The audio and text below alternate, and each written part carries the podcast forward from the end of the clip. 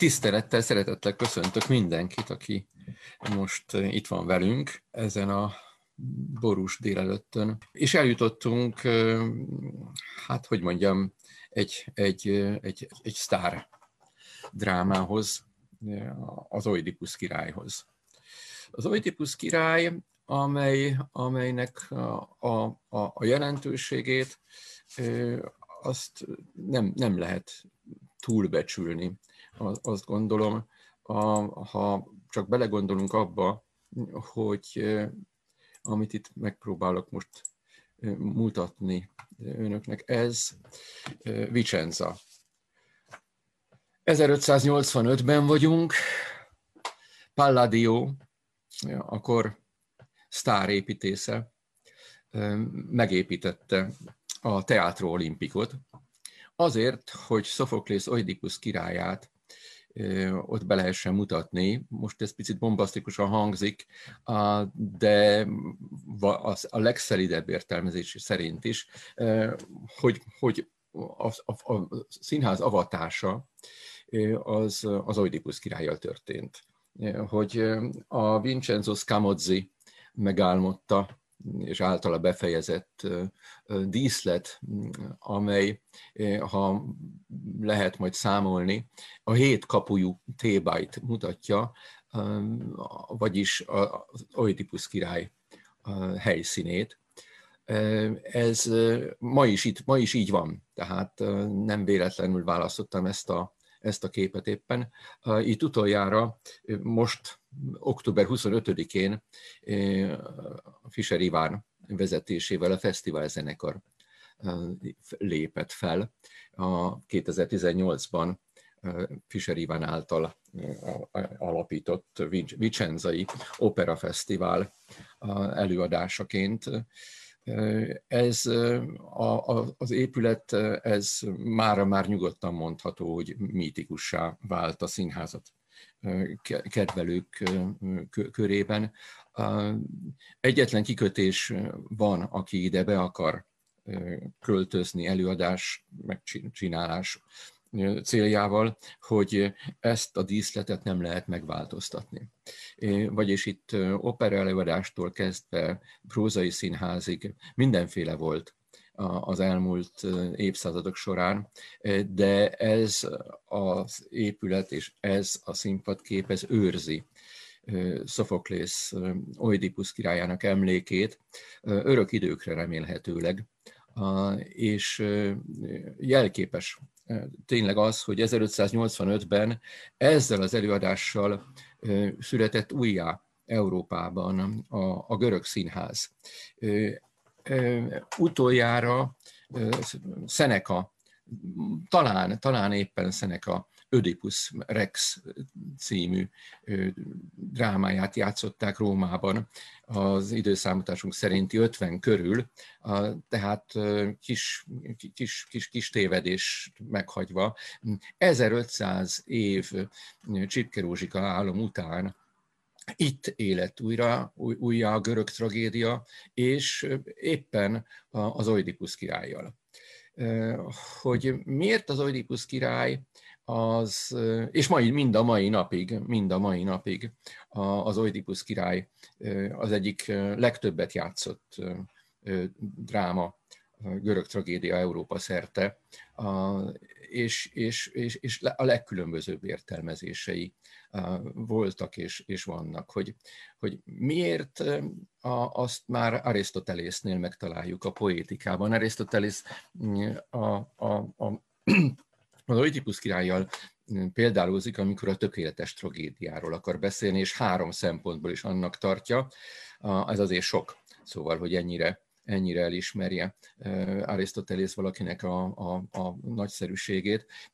Hát először is azt mondja, hogy itt valósul meg leginkább az, hogy megtapasztaljuk a saját bőrünkön, lelkünkben, érezhetjük, hogy valakinek a sorsa a jóból a rosszba fordul, amely ezután végig, mindvégig a részvét és a félelem kettősével kísér minket a, a, a cselekmény követésekor, és tökéletes a, a tragédia azért is, mondja Arisztotelész, mert itt valósul meg az a harmónia, amelynek egy jó drámában ott kell lennie, vagyis a felismerések és a fordulatok egymásból következő és egymásra építő láncolatából épül fel a cselekmény, amely, hát különböző elemzések vannak erre, de öt vagy hat episodiont, vagyis jelenetet, vagyis összecsapást tartalmazó jelenetet tartalmaz, ami, ami, ami sok, ami sok és, és, és nagyon. És ettől, ettől olyan, olyan nagyon-nagyon izgalmassá is válik. Hát gondoljuk meg, hogy a, mondjuk a perzsák, Aeschylus perzsákja, vagy a leláncolt Prométheusz két, azaz két epizóddal, episodionnal ékes, és, és azok se unalmasak, hát akkor az öt vagy hat episodionos Oidipus királyra gondolunk, akkor ott itt nyilvánvalóan csak kapkodjuk a fejünket, hogy állandóan jönnek, mennek a szereplők, és valóban így van, tehát amikor, amikor elemezni fogjuk a, a, a dráma szövegét, akkor látni fogjuk, hogy mennyire mennyire zaklatott, mennyire változatos és mennyire izgalmas fordulatok és felismerések fogják egymást követni itt.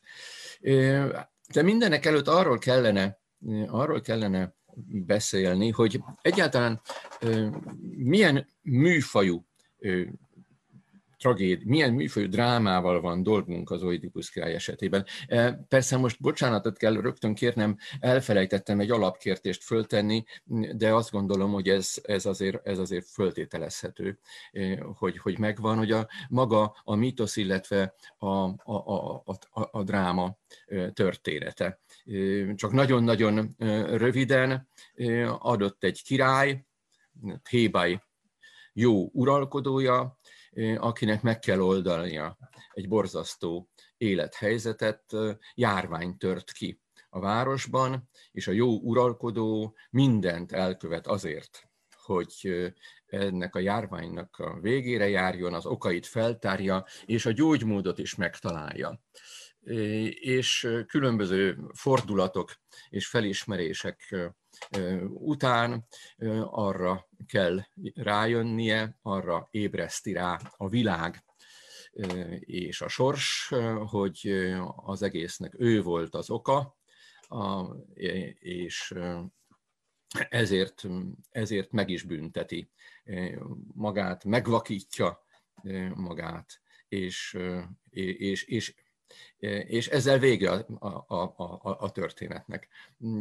Igyekeztem lehetőleg annyira titokzatosan megfogalmazni a, a, a történetet, hogy, hogy, hogy, hogy maradjon a, az elemzésünkre is megfelelő számú meglepetés majd, mert, mert Sophoklész nagyon sok meglepetést tartogat, azt hiszem, ebben az egyébként oly, oly sokszor elemzett és oly sokszor színpadra, meg filmre, meg különböző művészeti ágakban megjelenített történetre. Tehát először azt kell megnézni, hogy, hogy, hogy, hogy milyen műfajról van szó.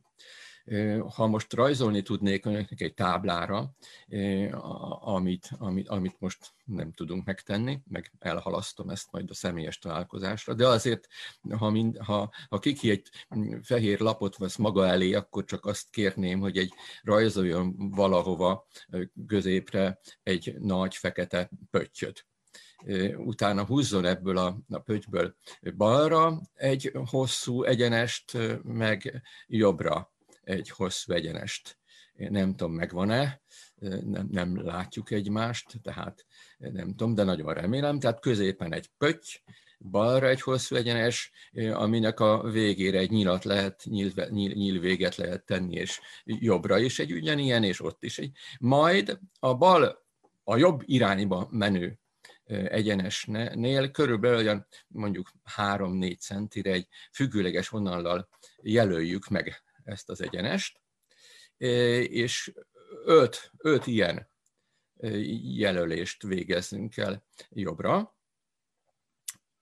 Ha ez megvan, az már nagyon jó, és akkor ugyanezt végezzük el balra. Ha ez megvan, remélem sikerült, akkor egy gyönyörű szép ábrát kap mindenki, és azt kell mondanom, hogy hát mehetünk haza. Vagyis itt befejezhetjük az Oidipus, megtörtént az Oidipus király elemzése. Az Oidipus király dramaturgiai elemzés, az Oidipus király felépítésének, a tökéletes drámának, ahogy ezt Arisztotelész nevezte elemzése, mert hogyha az első vonást balra-jobbra menőben összekötjük egy fél körrel, fél körrel összekötjük, majd a második, és visszafelé is, és így tovább, és így tovább, akkor megkapjuk a történet, a cselekmény, az a szofoklészi Oidipus király cselekményének pontos leírását. Vagyis ez azt jelenti, hogy a jobbra menő egyenesen. Hogyha egyet, az első vonást nézzük, ez, az, ez a prologosz. Ebben történik valami, ekkor ülünk a színházban, és a jelen cselekményt követjük, vagyis ez a valós idő, a történet, a cselekmény előrehaladásának ideje, amelyet élőben követhetünk, ahogy a színházban ülünk. Igen ám, de miről szól ez a történet? Az első jelenet, vagyis a prologosz. Hogy valami történt Thébájban, hogy valami baj van, vagyis most, itt és most, a legközelebb eső múltban, a jelenünkhöz legközelebb eső, de nagyon fontos múltban, ez és ez történt, erről majd fogunk beszélni. És ahogy megyünk előre a következő vonásnál, ha azt kötjük össze a második, vissza balra eső egyenes második vonalával, akkor már egy picit visszaléptünk a múltba a bal oldalon, ahogy a jobb oldalon, a másodiknál pedig az időben, a jelen időben, az előadás jelen idejében és a történet jelen idejében megyünk előre. És így tovább, és így tovább, vagyis ez azt jelenti, hogy ahogy megyünk előre a cselekménnyel, úgy minden jelenettel egyre visszább, egyre hátrább lépünk a múltba, egyre, hátra, egyre régebbi történeteket és történéseket fogunk felfedni, fogunk megismerni. Ezt hívják úgy, nyilván közben már sokan erre rájöttek, ez a krimi dramaturgia. Ez egy nyomozás. Az Oidipus király egy nyomozás története. Ahogy, hát mert mi a helyzet? Majd megjön az jóslat, az ítélet mondhatni, Delfolyból, hogy baj van Thébájban, a járvány oka, hogy egy gyilkost kell megtalálni. Vagyis el kell kezdeni nyomozni. És egy nyomozás lesz Oidipus feladata. Nyomozni fog, és ahogy egyre jobban halad előre a nyomozásban, úgy egyre régebbi pillanatokat, életpillanatokat fog megismerni. A járvány kitörését, a járvány keletkezését, aztán vissza Lájosz megölése, aztán utána az ezt megelőző események. És végül, amikor a cselekmény végére érünk majd, akkor vagyis a leleplezésnél, a gyilkos megtalálásánál, amely gyilkos nem más, mint maga Oidipus, akkor jutunk el a bal részen a legutolsó pontig, miként a jobb oldalon is. Ezeket, ha összekötöttük, már kifutunk szerintem a papírból a félkörökkel, de remélem sikerült, akkor ez a halál, vagyis a megsemmisülés, a leleplezés egybeesik a legrégibb időpillanattal, vagyis a születéssel.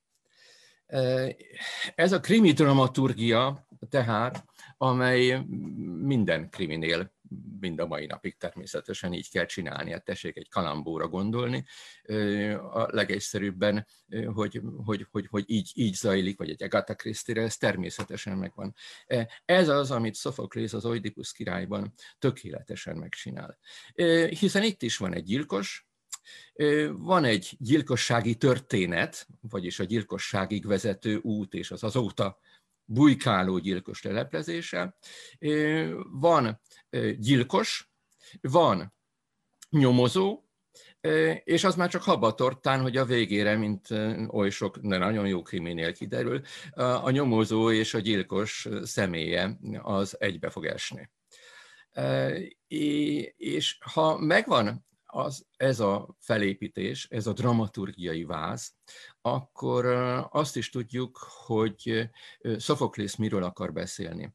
Szofoklész arról akar beszélni, hogy valaki keresi önmagát. Hiszen akit Oidipusz meg fog találni ennek a, a kérlelhetetlen és következetesen megalkuvás nélkül végigvitt nyomozás során, az önmaga lesz.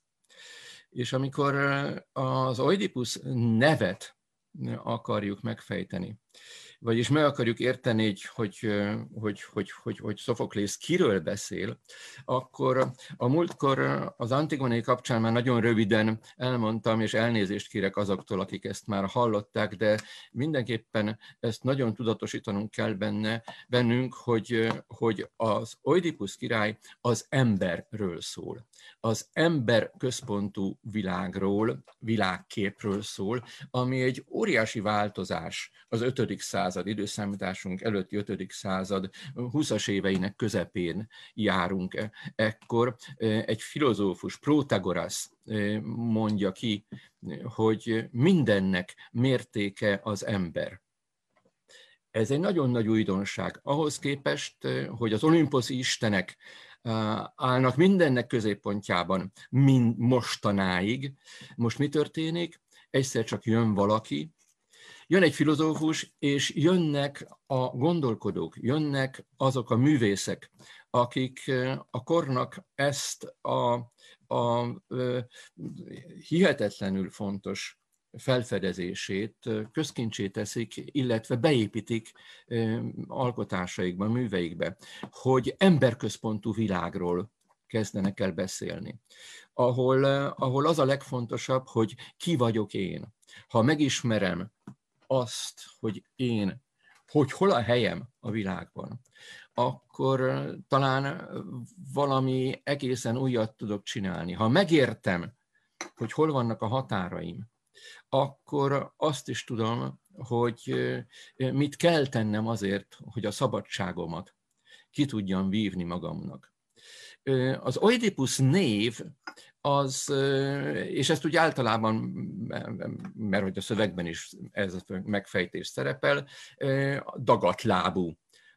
Persze, dagatlábú már, mint egy dagatlábú ember. Az oideos és a púsz, podosz láb szó össze, szavak összetételéből. Igen ám, de Szofoklész ennél sokkal gazdagabb jelentést ad ennek a, vagy talált ennek a, a, a szónak, illetve a főszereplőjének, főhősének, tragikus hősének és a címadó szereplőnek, mert hogyha úgy választom el, hogy oid, púsz, és közte egy ióta kötő hangzóval, akkor az indoeurópai tudni, látni, látni, a látás igéje, a vid, a szanszkrit vid, védti, illetve ami a latin videó lesz majd, nyelv, nyelv történetileg teljesen szabályosan. Ez a, az oid púz, vagyis a tudó, a látó ember, lábbal rendelkező, vagyis ugyanaz lesz az eredmény. Ha így választom szét, akkor is azt az eredményt kapom, hogy ember. És a harmadik lehetőség, ahogy az összetett szót elemezni lehet, hogy egy felkiáltást fedezünk fel benne, az oly, jaj, és a dipusz, vagyis kétlábú, vagyis jaj az ember, a jaj ember, aki szenvedésekkel és szörnyű felfedezésekkel magára kell, hogy ismerjen, de a végén ott van az ember. De ha ez még nem lenne elég, akkor Szofoklész arra is finoman figyelmeztet minket, hogy hát hogy is kerül ez az Oidipusz elénk, vagyis Thébájba. Úgy, hogy megfejtette a Szfinx rejtélyét, ami egy olyan hihetetlenül nehéz rejtvény volt, ezzel szórakoztatta az arra járókat, ez a furcsa, furcsa lény, a, a, a, a, a Szfinx, akinek a tevékenységét nem lehet eléggé elemezni, mert nem lehet elég sokat, sokat emlegetni, mert nagyon fontos, hogy amit, amit ő csinál, vagyis a Sphinx, az mindenki számára tanulságos lehet, mert a tudást kéri számon. A tudást kéri számon a, a, az, ember, a, az emberektől, akikkel találkozik, és ez a fajta tudás, amit, amit ő, a, a Sphinx akar, akar megkapni az emberektől, az nem mindenkinek adatik meg.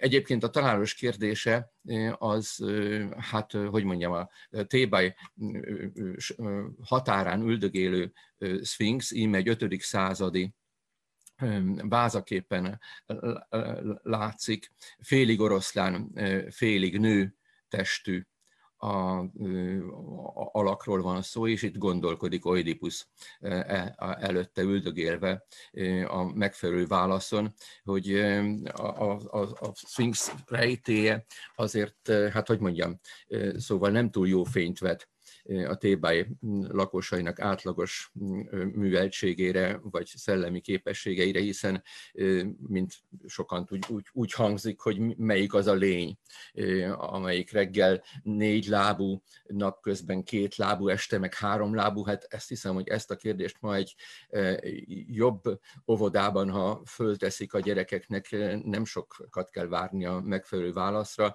Na, ehhez képest Thébáj lakosait már majdnem teljesen kipusztította a válaszképtelenség, mert aki nem tudja a választ, azt a Sphinx megeszi, lelöki, szóval valami módon elpusztítja. Oidipusz meg odament, és azt mondta neki, hogy ez természetesen az ember. Tehát megint itt vagyunk, az ember a megfejtés, minden kérdésre az ember a válasz.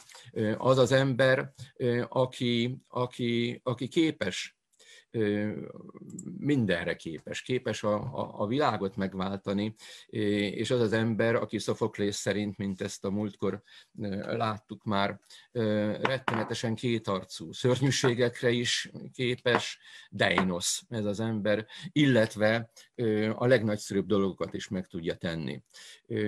Oidipusz tehát az ember ként, mint a legkiválóbb ember így jutott el Thébájba, és így kezdett el uralkodni. Az Oidipusz mítosznak nagyon fontos része az, hogy Oidipusz idegen Thébájban. Gondolja ő, meg így tudja a, a, a környezete, mindenki, aki a, a, a, a közelében van. Oidipusz bevándorló Thébájban, akit, aki azzal vívta ki helyét ebben a közösségben, hogy valami, valami csodálatos dolgot csinált. Megmentette a közösséget a pusztulástól, a, a Sphinx-től. Hogy ez mikor történt? Hát úgy nagyjából ki lehet számolni, tizenhat év. Körülbelül tizenhat év, ez majd a végén, amikor a, a, a Kreontól fogja kérni, hogy mit csináljon, a, a, hogyan gondoskodjon a gyerekeiről, ezekről a szörnyszülöttekről egyébként, hogy a fiaival nem kell különösebben törődni, mondja majd Kreonnak, ne, nem kell foglalkozni, ők férfiak, nem sokára már fölnőnek, meg már, már felnőttek lesznek, úgyhogy azt hagyjuk. E, és van kicsi, két kicsi lánya is. A, a fiúk egyébként Eteoklész és Polüneikész, ővelük, az ő sorsukkal találkoztunk az Antigonéban. Ők azok, akik egymás kezétől pusztultak el. A, a két kislány meg Antigoné és Iszméné, róluk is a, a végén könyörögve mondja Oidipusz Kreonnak, hogy róluk is Kreonnak kellene gondoskodni. Hát ezt most csak zárójelben és mint egy elgondolkodt tató szándékkal kérdezem meg, hogy hát mennyire gondoskodott Kreón Oidipusz két, két, két gyermekéről. De ezzel még nem vagyunk a történet végén, hiszen Oidipusz egy jóslat, egy jóslat beteljesülése elől menekülve érkezett Thébájba. Mindezt azért merem elmondani, így, mert mindez a cselekmény, a színpadi cselekmény előzménye.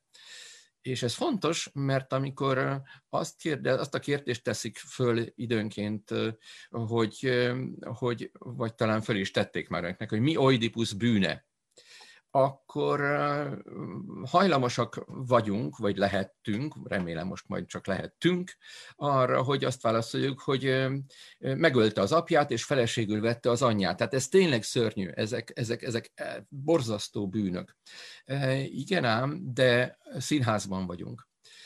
Drámát kapunk, Dráma, drámai cselekményt, egy tragédiát nézünk. És a színházban alapszabály, hogy az számít, az történik, ami előttünk, a szemünk látára, láttára valósul meg. Hogyha látok egy jó királyt, egy népe által rendkívül nagy tiszteletben tartott jó, jó királyt, aki felvirágoztatta a várost, akkor ha valaki azt mondja rá, hogy na jó, persze, de hát közben azért ne feled, el, meg, megölte az apját, meg, meg feleségben, szóval borzasztó dolgokat mondnak rá, hát ezt vagy elhiszem, vagy nem. Vagyis a színpadi cselekményen kívüleső történetek, azok a színházban szabály szerint hírek. Hírek, pletykák, terjedt, szerjesztett történetek, vagyis, hogyha Oidipusz bűnét keressük, akkor az bizony bármennyire is komoly munkát ró majd ránk, ezt a magában, a történetben, magában a színpadi cselekményben kell majd tetten érnünk. Oidipusz ugyanis annak idején a múltban, ezt majd föl is idézi egyébként. Egyébként a, a, a Jokasztéval, vagy feleségével, anyjával, feleségével való párbeszéde során, a jelenete során, az elől, a, a jóslat elől menekül, menekült annak idején, amelyet Delfolyban kapott. Delfolyban, ahol is azt mondta neki a, a, a Püthia, a jósnő, a delfoi Apollón Jósda jósnője, az előbb, felé, előbb idézett borzasztóságokat, hogy majd a, a megölöd apádat és anyáddal fogsz hálni, és erre Oidipusz azt mondta, hogy én ugyan nem, és ahogy a szöveg mondja, hogy attól a naptól kezdve csak a csillagok állása szerint mérte, hogy merre van Korinthosz, és soha többé, soha, elhatározta, soha többé nem fog visszatérni abba a városba, ahol az anyja és az apja lakik, hiszen, hiszen őt a korinthoszi királyi pár nevelte föl, egészen apró csecsemő korától kezdve, és, és, és, és, és, és, és édes szüleinek kell, hogy tartsa őket, akként is nevelték föl. Um, és elindult Delfolyból, um, hátat fordítva Korinthosznak, elért egy, egy hármas keresztútig, ott minősíthetetlen hangon beszélt vele egy, egy, egy, egy, egy, egy, egy szekérről egy idősebb úriember, illetve a kísérői, ezeket ő annak módja, rendje és módja szerint megölte, majd, majd ki jól végezte dolgát, folytatta útját, és ezt azért mondtam ilyen, ilyen, ilyen összefoglalóan, mert a minden aténi törvény szerint Oidipusznak ez a tette, ez jogos önvédelem volt.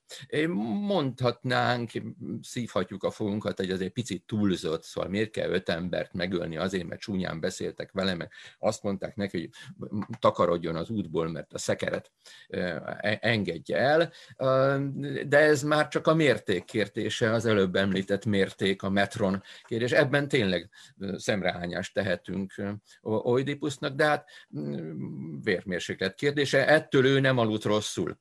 Ez még mindig beletartozott a jogos önvédelem kategóriájába, majd eljutott Tébály határáig, ott elbeszélgetett, végül, végül elpusztította ezt a, a szerencsétlen szfinxet, majd bement Tébályba, ahol, ahol megmentőként ünnepelték, és mint, a, mint ilyet megillette a királyság, a város fölötti uralom és a frissen megözvegyült királynő keze.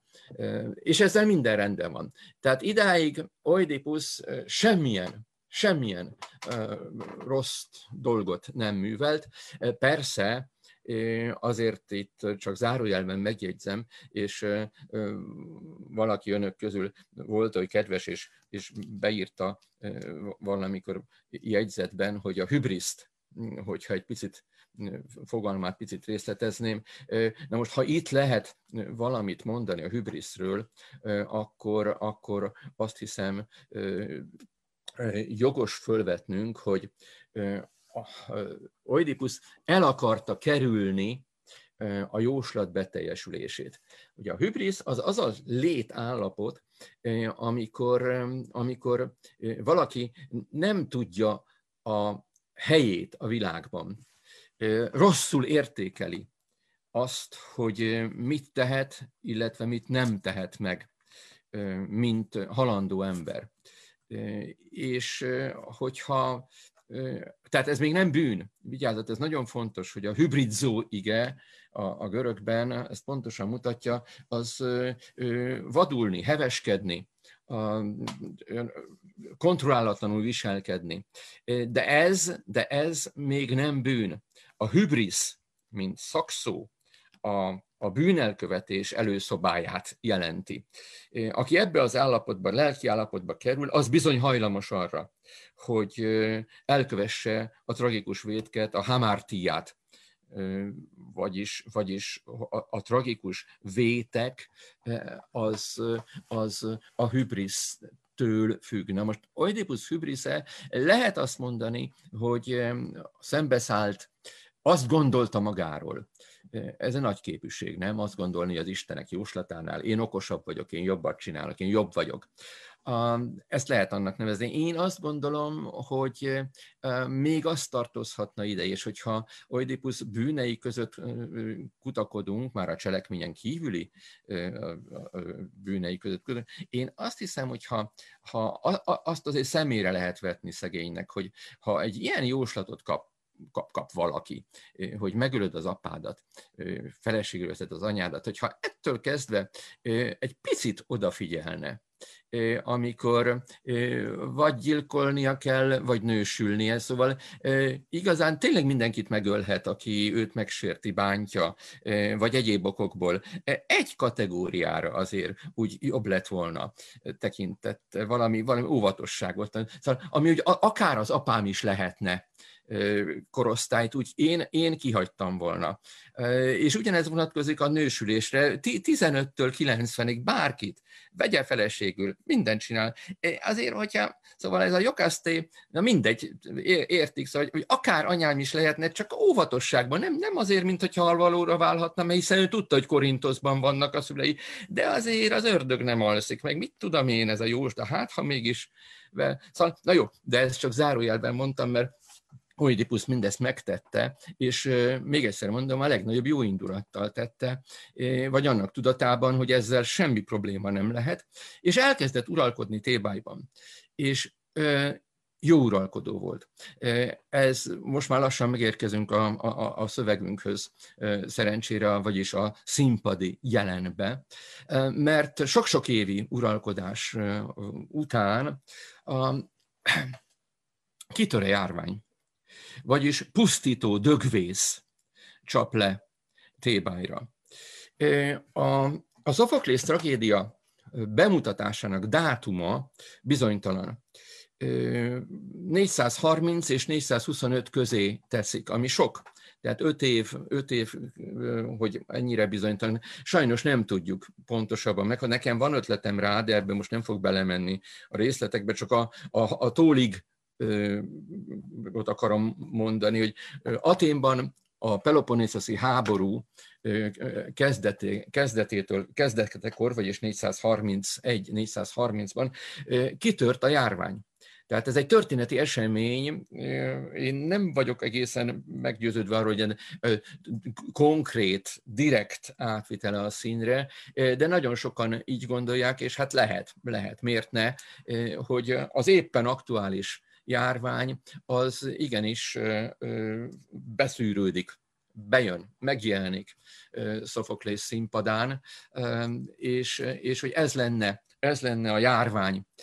Az athéni járvány az ott van a thébai kezdőkép járvány hatásában, a kétségbe esett nép, amely Sophoklész tragédiában Oidipushoz könyörög, hogy segítsen a városon, mentse meg a várost, ahogy annak idején megmentette a Szfinx csapásaitól is. Ehhez még annyit csak, hogy, hogy ez az a járvány, szörnyű dögvész Athénben, most a, konkrét, a történelmi Athénről beszélünk, amelynek során még négyszázharmincban Periklész meghalt. Periklész, aki nem csak a, a, az athéni aranykor legfontosabb politikusa, de, de Sophoklész jó barátja volt, aki több Sophoklész tragédiának a karvezetője volt, értve ezt az alatt, hogy ő volt az, aki fizette a, az adott dráma el, kiállításának költségeit, ami egy nagyon nagy, nagyon nagy dolog volt. És van olyan értelmezés is, hogy Sophoklész jó barátjának, Athén felvirágoztatójának, Periklésznek állít emléket az Oidipusz királyban, és hogy Oidipus egyenlő Periklész. Ezzel se kell feltétlenül törődnünk, csak tudjuk, azt gondolom, hogy a háttérnek azért, azért ez is ott van. És a Oidipus a, a dögvész kitörése pillanatában, vagy a néhány, néhány, néhány nappal utána, gondolom, ekkor kezdődik maga az Oidipus király című tragédiánk. Kétségbe esetten nézem az órát, mert amely kegyetlenül csak-csak megy, csak megy, pedig még vetíteni is akartam annyi mindent. Jó barátom azt mondta nekem, hogy jó volt, jó volt ez az Antigoné, de hát azért, azért ott vannak, olyan jó képek is vannak, biztos vannak vázaképek, meg mindenféle. Most hihetetlen önfegyelemmel nem fogok visszamenni a, a a PowerPointomhoz, pedig, pedig, pedig jó képeket gyűjtöttem, talán látszott ott oldalt, de nem vagyok elég ügyes hozzá, hogy, hogy csak úgy félkézről tudnám csinálni, és akkor mindig össze-vissza beszélek, miközben megpróbálom a technikát és a beszédemet összehangolni. Úgyhogy inkább most ezt hagyom, hogyha a végén lesz idő, akkor le fogom vetíteni a, a képeket is, mert a szöveg, most már, most már a szöveg jöjjön. Prologosz. A prologoszban azt látjuk, hogy egészen kivételes módon egy lépcsősor vezet az amúgy hagyományosnak is mondható palota főbejáratához.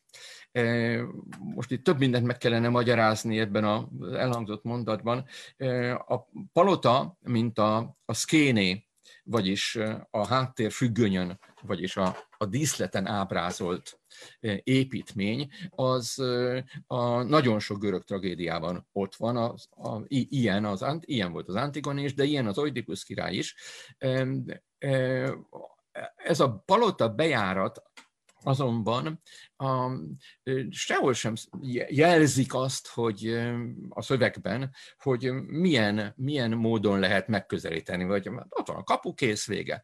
Itt azonban a, külön hangsúly van azon, hogy lépcsők, lépcsők vezetnek oda.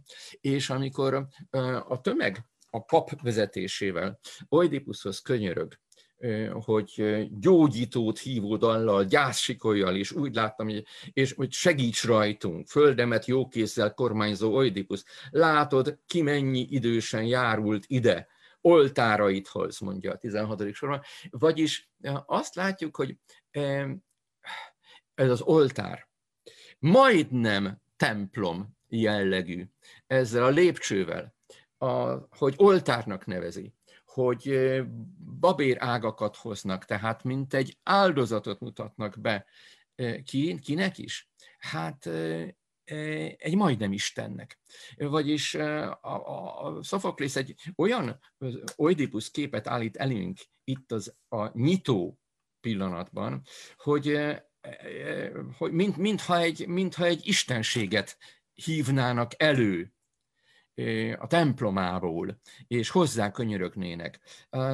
Ez, ez, ez, ez annyira hangsúlyos, hogy, hogy a harmincegyedik sornál rögtön azt is mondja ez a pap, Oidipuszhoz könyörögve és ismertetve a város kilátástalan, reménytelen helyzetét, hogy, hogy, hogy pusztulnak a, a, a lakosai, hogy az istenekkel egynek én sem tartalak, sem ezek a lépcsőn könyörgő gyermekek, de első vagy a férfiak közt, sok kibírt csapásban, stb. Vagyis, mint egy figyelmezteti Oidipuszt, hogy igen, ugyan itt laksz, meg igen, ugyan nagyon klassz vagy, és nagyon mindenfélesen, de azért Isten csak nem vagy.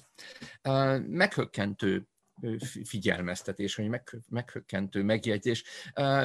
Természetesen a szofoklészi művészet egyik, egyik, egyik szép, meg, szép pillanatához értünk, amikor, amikor azt láthatjuk, hogy itt egy keretes történetről van szó. Látni fogjuk ugyanezt az, az Oidipuszt a legvégén, az Exodusban, amikor az emberek utolsója lesz. Rongyos ruhában, megtépett ruhában, véresen, mocskosan, kiszúrt szemmel, és majd hallani fogjuk azt is, hogy milyen jelzőkkel, milyen leírást kapunk róla. Vagyis az emberek legelsőjéből, a majdnem Istenből az emberek utolsója egy majdnem senkivé fog válni a cselekmény végére. Tehát Arisztotelész nagyon jól érti, érzi ezt, hogy a jó sorsból a jó rosszba átmenet, az bizony itt, ebben a tragédiában, a fennmaradt görög tragédiák közül a legszélsőségesebb módon fog megnyilatkozni. Bocsánat, még egy, egy, egy zárójeles, majdnem zárójeles megjegyzést hadd mondjak. A fordítás, a szöveg, amit most majd én időnként idézni fogok, ez nem a, a csodálatos és klasszikus és felülmúlhatatlan Babics Oidipusz király fordítás, hanem a Térei Jánossal készített saját fordításunk. Az új, az új Oidipusz király fordítás magyarul. Az, az, én azt régóta vallom, de nem vagyok ezzel egyedül, hogy a klasszikusok iránti tisztelet egyik legbiztosabb jele egy kultúrában, hogyha generációnként új és új fordításait készítik el. Az Oidipusz király esetében hát nem, nem, nem volt nagyon más választásunk annak idején, mint hogy újra fordítsuk, mert Szofoklész nyelve ugyanis sokkal nyersebb, durvább, mint ahogy azt a Babics, még egyszer mondom, költőiségében felülmúlhatatlan, szép fordítása mutatja.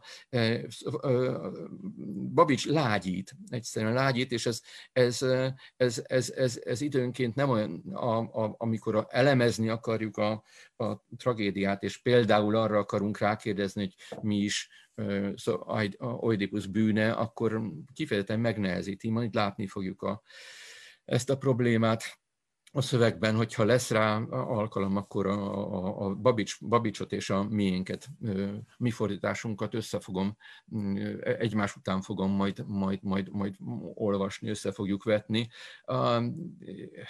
Hát, ha megengednek annyi személyes vallomást, hogy, hogy Térei Jánossal, a, aki, akinek a veszteségét a mai napig elvesztését nem tudom feldolgozni, de, de mi, mi fordítottunk néhány görög tragédiát.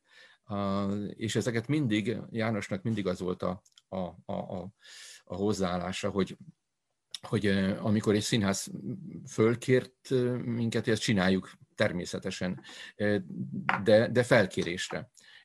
Tehát és így a, a Trakhiszinéktől kezdve az Oresztészig sok mindent fordítottunk együtt, és, és, és mindig és a színházakban ennek, ennek hát volt, volt sikere, ezek jók voltak.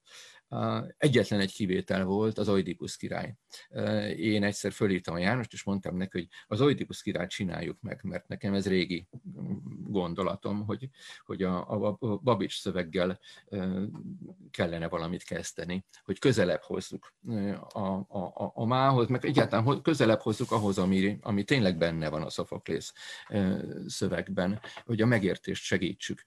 Uh, és nagyon, nagyon, nagyon óckodott a János, hogy hát nem, hát hol a megrendelő, tehát melyik színház fogja ezt bemutatni, és én botor módon azt mondtam neki, ennek most már öt, öt, öt, négy, mi van most, húsz, igen, öt éve, mondtam neki, hogy hát biztos, hát, hát hogy Oidipusz király, amit a Térei fordít, tehát ez kizárt dolog, szóval az biztos, hogy azt arra le fognak csapni. Hát a János úri emberségét mutatta, hogy mind a mai napig nem, nem kérte senki, nem mutatták be a mi fordításunkban az Oidipusz királyt, de ez neki soha nem, soha nem mondta, soha nem tett szemrehányást nekem azért, mert egy, ez tényleg egy jó fordítás lett. Ez egy, ez egy, ez egy, ez egy jó szöveg, és hát én se tudom egyébként, hogy miért nem jár, miért nem jár, de talán nem is kell, hogy mindegy, szóval biztos, hogy ez így rendben van. És a, vissza a szöveghez, hogy Oidipusz A, a pap ö, könyörgését végighallgatva ö, megnyugtatóan ö, szólal meg, hogy fiúk, semmi gond, szerencsétlen fiúk, számomra nem titok, milyen kint panaszoltok, gondoskodni fog. És, ö, és a, a, a, hogy hogyan tudja Oidipusz megmenteni a városát, erre ö, már is megvan a megoldás. Vagyis íme a jó király, aki természetesen a, nem szorul külön figyelmeztetésre, hogy amikor baj van a városban, amikor járvány sújtja a várost, akkor ő már sokkal előbbre jár gondolkodásban és tettekben, mint amit a közösség egyáltalán tőle elvárna, vagy, vagy figyelmeztetné. És azt mondja a hatvannyolcadik sortól, gyógymódra leltem szívós vizsgálat után, és alkalmaztam. Menoikeusz fiát, Kreont, Foibosz Püthói jósdájába küldtem el, hogy sógorom megtudak, hogy mit tegyünk, s milyen szó menti meg a vésztől városom. Letelt napok növesztik aggodalmamat, hogy mit csinál vajon. A megbeszélt időt régen túllépte, késik tapintatlanul. Ha itt lesz, akkor már gonosz volnék, ha nem tennék meg mindent, amit az Isten akar. Na most itt több gond van ezzel a szövegrésszel, hogy egyrészt az magában nagyon megnyugtató, hogy, hogy, hogy Oidipusz gyógymódot lelt, tehát őt meg tudja, tudja a megoldást, megvan. És mi a gyógymód, amit alkalmazott? Hogy Kreont elküldte Delfoiba. Hát egy, kicsoda Kreón.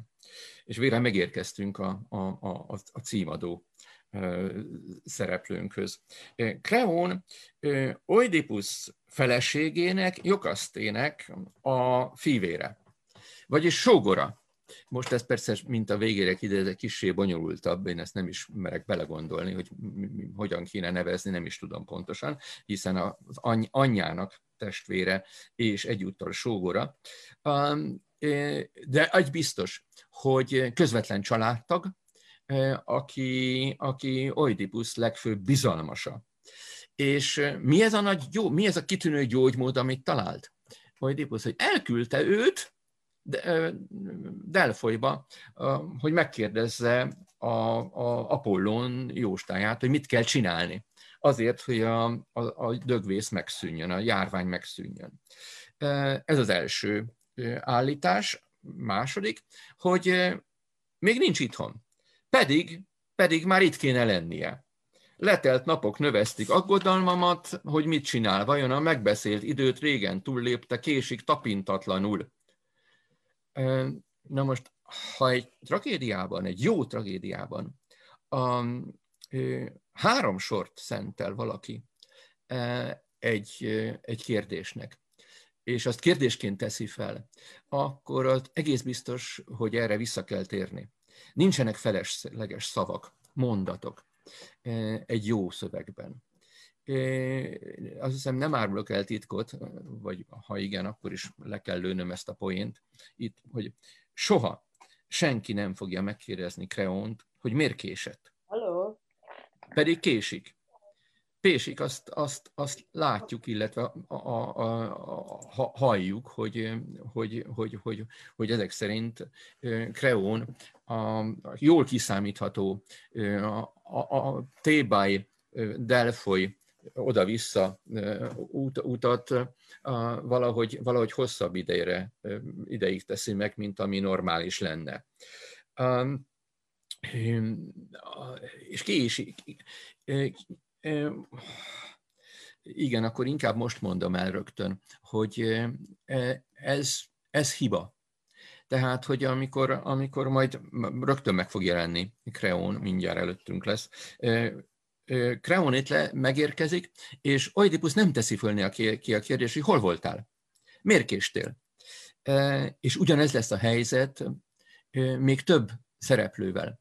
Teiresias, a jós, akit szintén magához fog kéretni Oidipus, ő is késik Oidipusztól. És majd a pásztor, aki jön, akit szintén magához hivat Oidipus, az is késik. És mindegyiken külön hangsúly van a szövegben, és soha, soha rá nem kérdez Oidipus arra, hogy miért késtetek. Vagyis Sophoklész ilyen nagyon finoman jelez, hogy e, itt a királyi tekintéllyel mintha valami kis baj, ettől az Oidipusztól lehet késni. Következmények nélkül. Abszolút apróság, részletkérdés, tényleg nem kellene, de egy jó rendezés például ezzel biztos, hogy tudna valamit kezdeni. Hogy itt notórius késők vannak Oidipus előtt, és az azért, azért nem jó. Kettő. Delfoi. A delfoi jósna. Ez egy nagyon-nagyon bonyolult kérdés, és nagyon, de nagyon-nagyon izgalmas, hogy mikor, kinek, miért kell a delfoi jóstához fordulnia. A részleteket most, részletekben most nem belemenve, a főszabály az, hogy amikor egy város nagyon nagy bajban van, megoldhatatlan, sors döntő pillanathoz érkezik, tehát ha háborúba keveredik, vagy dögvész tör ki, akkor a királynak kell elmennie Delfolyba, és a jósdát megkérdeznie. Mert egyébként, és ez, ez is azért idetve, egyébként a király helye mindig otthon van. Ez a mitikus és archaikus kori és az irodalomból levonható tanulság és tudnivaló. A királyok nem utazgat. Nem utazgatnak. A király azzal látja el funkcióját, felelősségét, azzal teljesíti be ki, hogy, hogy otthon van. Ez alól, ennek, ennek, ha egy király elutazik otthon, abból mindig botrány van. Az soha nem fogja meg ugyanúgy találni otthonát, ahogy, ezt, ahogy azt elhagyta. Tessenek gondolni csak a, a trójai háborúra. Ez az alap, ala, alaptörténet ehhez. Hát kinek a városa marad épségben azok közül, akik elmennek trójai, a trójai háborúba, szegény görögök közül. Hát Odüsszeusz az egyik legjobb példa, de hát Agamemnonnak sem, vagy Menelaosznak. Szóval ezek nem, nem utazgatunk. Na, a király király otthon van, akkor, akkor van csak rend. E, és akkor miért nem, tehát a kérdés, miért nem Oidipus ment Delfolyba? Miért küldte maga helyett Kreont? E, és hogy ez nem, az, nem, nem, egy, nem egy túlzó olvasói vagy filológus kérdés, az, hát azt éppen maga a történet, és a most felidézendő történet fogja bizonyítani, hogy hát az előző király, Lájosz, mit is csinált? Tehát A, a, hogy került arra a, a szerencsétlen ö, hármas keresztút útra? Hogy elindult otthonról, és ahogy majd mindjárt látni, hogy jóslatért ment. Miért is ment jóslatért annak idején Lájosz? Azért, mert pusztító dögvész volt a városban. A Szfinx. Hát sajnálatos módon nem jutott el Delfolyig, de hát ezen majd, majd, majd még fogunk ö, csodálkozni. De ő király létére igenis elment el, elindult Delfolyba. Kérdem én, Oidipus, aki jó király, miért nem megy most Delfolyba? Nagyon-nagyon sok-sok éven betellett, amíg rájöttem a válaszra, a, de, de ezt önöknek elmondom, a, miért ne.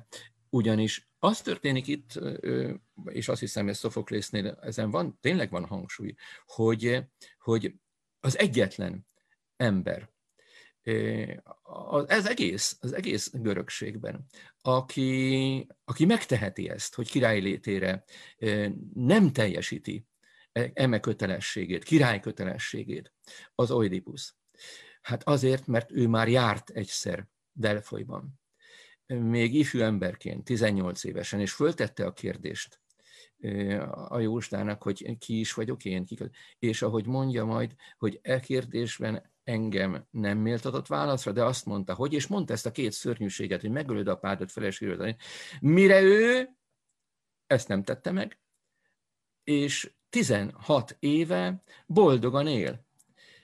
Van egy szép családja, ugye szép felesége, négy gyerekkel, a megöltő bárkit is, akit az apját, mindenféle embert megölt, de az apját biztosan nem. Vagyis a A, a lényeg ebből az, hogy Oidipusz abban a biztos tudatban van, és joggal, az elmúlt tizenhat év a bizonyíték erre, hogy ő semmi rosszat nem tett, vagyis ő tudja, hogy Delfoi hülyeségeket beszél. Tehát ő az egyetlen, akinek joga és életével igazolt joga van arra, hogy azt gondolja, hogy Delfoi nem valódi jósda. Tehát Delfoi, márpedig, ha ezt ő joggal hiszi, akkor egyszerűen nem is hagyhatja el városát, amikor városa bajban van. De hát természetesen, hát hogy mondjam, pé er-okokból azt azért nem lehet megtenni, Delfoit kihagyjuk ebből a történetből. Tehát elküldök valakit, kit küldök el? Természetesen a legfőbb bizalmasamat, legjobb, legfőbb hívemet, Kreont, hát majd ő, ő, ő ellátja. Remélem, hogy ez, ez, ez érthető, hogy, hogy, hogy Oidipusz egyszerűen, mint jó király, nem teheti meg azt, hogy elmenjen Delfoiba ebben a, ebben a helyzetben. És ez nagyon, nagyon fontos, hogy ez, ez az adott a történetben, tehát a, a szofoklészi cselekményben, az adott pillanatban egyszerűen ez az, ami jogos és ami kell, amit tenni kellett. Az már egy további kérdés, csak azért, hogy a tébolyt növeljem, és mert hogy erre úgysem lesz időnk ma, pedig megérne néhány szót, a Teiresias. Hogy az egész, az egész Delfoi történet valahol nagyon-nagyon gyanús. Hogy hát ugye Teiresias, a jós, Apollón jósa. Ott lakik a városban. Na most, ha van hely Görögországban, vagy a görög mitológiában, ahonnan nem kell elmenni Delfoiba azért, hogy megtudják, mit akar az Isten, hát az Tébály, hiszen ott lakik az Isten. Az Isten papja. Vagyis amikor megkérdezi majd Teiresiaszt is, Oidipusz, akkor mi van? Hogy van ez? Most akkor kiben nem bízik? Delfoiban, vagy a Kreón által hozott delfoi jóslatban, vagy, vagy, vagy, vagy Teiresiasban. A kettő, a kettő együtt mi, mi szükség van? Megerősíteni? Vagy, vagy, vagy, de ez sem, erről, erről se beszél senki a, a, a cselekmény során, pedig hát borzasztó fontos lesz ez majd, hogy vajon, amit majd Teiresias, a jós, fog mondani Oidipusznak, abban mennyi lesz a jóslat? Anélkül, hogy bemehet, belemehetnénk a részletekbe, hadd mondjam, hogy semennyi. De ez, ez, ez, ez megint nagyon messzire vezetne. Tehát ott tartunk, hogy, hogy Oidipusz várja Kreont nagyon, és aggódik, hogy mi történt, sőt, bosszankodik, és itt nagyon Ján Téreinek a szóválasztása, megbeszélt időt régen túl késik tapintatlanul, szenzációs a szótalálás, mert ebben benne van az, hogy Oidipusz azért ezen kicsit, kicsit úgy, úgy, úgy ki van akadva. A, és a pap szó, mondja, időben szóltál, mert ebben a percben éppen jelzi, errefelé tart Kreón. De most ez pedig egy nagyon színházi kérdés, hogy, hogyha egy olyan jelenetnek vagyunk a tanúi, ahol valakire várnak, és végre az illető megjelenik, akkor ennek az elkövetkező jelenetnek ki lesz a főszereplője, vagyis ki áll a figyelem középpontjában, gondolom evidens a válasz, hogy természetesen az, aki most megjelenik. Tehát Kreón, amikor fellép itt a nyolcvanadik sornál, akkor, akkor kétségtelenül ő és nem a király, nem Oidipus lesz a jelenet középpontjában. És ezzel semmi baj nincs, hiszen ő az, aki új híreket, új információkat fog mindjárt hozni, ráadásul Delfolyból, az Istentől. Oidipus föl is kiált, uram, Apollón bárcsak mentő jóslatot hozna, a boldogságtól sugárzik szeme. Mi a pap úgy tűnik tényleg boldog, nem jönne amúgy kicsipve, babérkoszorúval ékesen. A babérkoszorú az ö, fontos, az azt jelenti, hogyha valaki jósdából jön és babérkoszorú van a fején, az azt jelenti, hogy sikeres volt a jóslatkérés. Ez lesz majd Euripides Hippolytoszában, ott Tézeusz érkezik majd így, és, és ott is jelentősége lesz ennek, hogy már jó messziről lássék, hogy a, a, én, én sikeres voltam. Szóval én elmentem Delfa, és nagyon megvannak. Nem tudjuk mi még milyen híreket, de hogy a jóslatkérés sikerrel járt, vagyis kapott, kaptam jóslatot, az, az nagyon fontos. És Oidipusztól rögtön meg tudjuk már a hangját hallani, drága sógor uram, Menoikeusz fia, az istenektől milyen hírt hoztál nekünk? Döntő kérdés. Vagyis itt áttérünk arra a tipikus jelenetre a görög tragédiában, amikor valaki, egy hírhozó megjelenik. A hírhozó, a hírnök, lehet legyen szó egyszerű hétköznapi hírnökről, vagy jósdából megjövő szeméről, toposz jelenetként azt, csinál, azt kell csinálni, hogy a kérdésre, hogy milyen hírt hoztál, megáll, és szó szerinti idézetként, tehát egyenes idézetként szó szerint be kell számolnia a kapott jóslatról. Ugye ez érthető, mert a jóslat minden szava fontos, amúgy is elég homályos szokott lenni. Én előkészítettem négy vagy öt delfoi jóslatot, hogy halljuk, hogy hogy is hangzik egy, egy delfoi jóslat, de hát arra biztos nem lesz időnk, ha, ha netán mégis, akkor majd Hérodotoszból idézni fogom. A Kroisos jóslatokat, azok gyönyörűek, mert pontosan mutatják, hogy milyen az, amikor egy jóslatról szabályosan értesítést kapunk. Tehát a kérdés az volt, az Istenektől milyen hírt hoztál nekünk? Mire Kreon? Jót. Mert azt mondom, bal szerencse is fordulhat jóra, vehet kedvező irányt. Na most e, itt azért elhűlve né, né, nézünk, kapom fel a fejemet, e, mert nem ez volt a kérdés. Tehát e, e, azt, hogy milyen, milyen, milyen, Istenektől milyen hírt hoztál nekünk, ez a költői megfogalmazása annak, hogy mondd a jóslatot. Erre azt válaszolja, hogy jót, e, hát... E, legalábbis meghökkentő. És ezt követi, ez egyetlen szó, és követi másfél sor, mert azt mondom, bal szerencse is fordulhat jóra, vehet kedvező irányt. Na most ez olyan lapos általánosság, hogyha bele tudunk gondolni, amit bárki bármilyen szituációban elmondhatna, tehát ezt most a villamos megállóban is a szomszédunk, a, a, egy velünk várakozónak azt lehet mondani, hogy a bal szerencse is fordulhat jóra, vehet kedvező irányt, és boldog lesz az illető, mert ez igaz. Persze, ez bármikor. De hát itt most egy kiélezett élethelyzetben jóslatot kéne Kreonnak ismertetni. Pontosan, hogy ez föltűnt Oidipusznak, az biztos, mert rögtön azt mondja, de mi az üzenet? Nem bízom el magam, de nem is félek, hallgatva bevezetőd. Vagyis most már kicsit konkrétabban mondja Oidipus, na jó, jó, jó, értem, de mi az üzenet? Vagyis mondd már el, mire Kreón, ha tanúk színe előtt kívánsz hallani, részemről rendben, akár be is mehetünk. E, ez már nagyon rossz, ez már nagyon csúnya. Egy ilyen mondatot mondani, ugye ott van a kar, az előbb még oly elkeseredett kar, és ott vagyunk mi. Bocsánat, de hát azért mi is ott ülünk a színházban, és a, ugye a színházban általános és, és áthághatatlan szabály, hogy a cselekményből, amit tört, nekünk, nézőnek kell mindig a legtöbbet tudnia. Vagyis nekem azsúrban kell lennem azzal, ami történik. Ezt mondani, hogy, hogy ha tanúk színe, színe előtt kívánsz valami részemre, akár be is mehetünk, ez nagyon-nagyon... Ez egy annyira rossz mondat, mert ugye erre mit lehet válaszolni? Ha Oidipus azt mondja, hogy na jó, menjünk be, az a hírekkel való manipulálásnak a, a, a melegágya. ha, ha, ha, ezt, ezt, ezt, ezt egy jó király nem mondhatja semmiképpen, nem. Sem, így is lesz, Oidipusz azt mondja, hogy beszélj nyíltan mindenkihez, mert népemért több gyászt kint viselek, mint saját lelkemért. És ez így van rendjén. De azért a levegőben ott marad.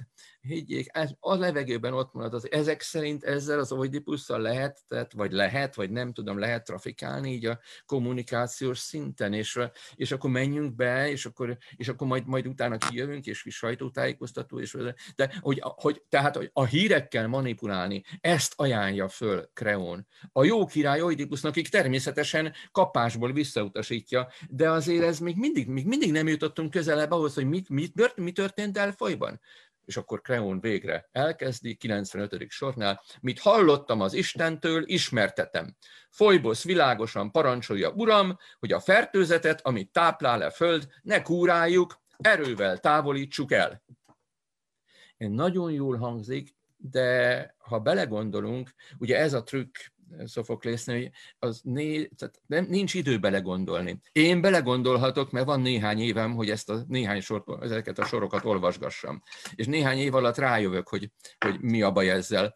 De hát a színházban, ahol ülök, és ezt hallom, hát olyan hú, de szépen mondta, hát igen, Foibosz, világosan parancs, Foibosz, fertőzet, ne kúrálj, erővel távolítsuk el. De igen, de ha belegondolunk, már bocsánat, miért ment, milyen kérdéssel kellett Kreónnak Delfoiba mennie, hogy figyelj, Apollón, a városban dögvész van, mit csináljunk? Erre mi a válasz? Ezek szerint, ha hihetünk Kreónnak, figyeljetek tébaiak, a városokban, városotokban dögvész van, ne hagyjátok. Hát köszönöm. Ez azért, hogy mondjam, elég nehéz fejűnek tűnik Kreón beszámolója szerint Apollón, ha azt bírta válaszolni erre a kérdésre, hogy mit csináljunk a dögvésszel, fertőzetet táplál a föld, ne, ne kúráljuk tovább, erővel távolítsátok el. Hát ez nagyszerű. E, vagyis, bocsánat, azért ennyit már állapítsunk meg ezen a ponton, hogy ezt biztos nem mondta Apollón. Most arra nem akarok kitérni, hogy még csak nem is egyenes idézetként mondja Kreón ezt az úgynevezett jóslatot, hanem ismerteti. Én ehhez ragaszkodtam, amikor Jánosra fordítottuk a szöveget, hogy egy olyan igét találjon nekem, ami nem az isteni ige, az isteni kinyilatkoztatás továbbadását jelenti, hanem tényleg, minthogyha egy sajtótájékoztatón valamit hivatalosan el akarok mondani, és találok rá egy szót. Mire Oidipusz kérdése, gondolom ugyanott tart, ahol mi, mi tartunk most még. De, de hát hogy tisztítsuk ki? Micsoda fertőzet ez? Hát mert ez volt a kérdés. Hát pontosan ezzel a kérdéssel kellett Kreónt Delfoiba küldenie. Most kéne válaszolnia. Mire Kreón? Száműznünk kell egy embert, vagy föloldani öléssel az ölést, vérbűn okoz ragályt. Most ez már valami, valami lenne, de hát, hogy mondjam, én a jóslatot kérdeztem. A jóslat pedig azt kellene, összevágom a bokám, Apollón azt üzeni, hogy, és, és mondani szó szerint. De mi az, hogy száműznünk kell egy embert, vagy föloldani öléssel az ölést, vérbűn okoz ragályt. Mire Oidipusz, de milyen férfi sorsára céloznak így?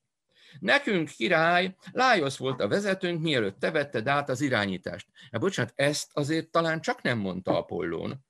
Szóval hogy kell ezt elképzelni? E, és ez a kreóni megoldás, ez Szofoklész művészete, hogy észrevétlenül átsiklunk a, a, a már, már itt feledésbe menő jóslatismertetésből, vagy jóslatismertetés helyett kapunk egy történelemórát. Tébály nem régi történetéről. Vagyis ö, Kreón elkezdi Oidipusznak elmondani, elmesélni, kérdez felelek formában. És ezt nagyon, nagyon, nagyon véssük itt adjunk, hogy egy jóslatot nem lehet kérdez felelek formájában megkapni. Itt pedig ez történik. Tehát kérdez felelek formában fogja Kreón elmondani, hogy mi történt Lájosszal. Mi történt az előző királlyal. És hogy ez volt a vérbűn. Na most, és hogy ezért kell bosszút állni. Na most, ehhez csak annyit szeretnék előzetesen, vagy most rögtön mondani, hogy, hogy egy ö, istensértés, tehát amikor valaki bűnt követ el, akkor, és ez különösen igaz Apollónra, akkor az Isten azonnal reagál. Tehát a büntetés nem, nem tessék az Iliász első énekére gondolni, az elejére.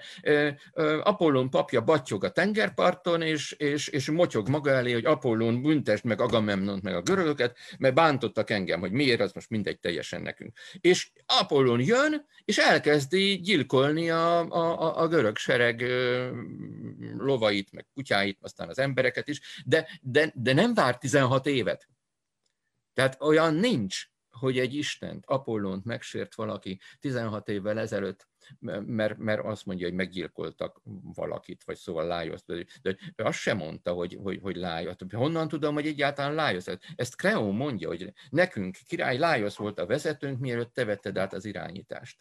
Hallottam róla, nem láttam személyesen. És ez, amit én úgy szoktam nevezni, hogy Oidipusz naivitása, hogy kap egy új információt, akkor ő a nagy rejtélyfejtő, aki a Szfinx rejtvényét is megfejtette.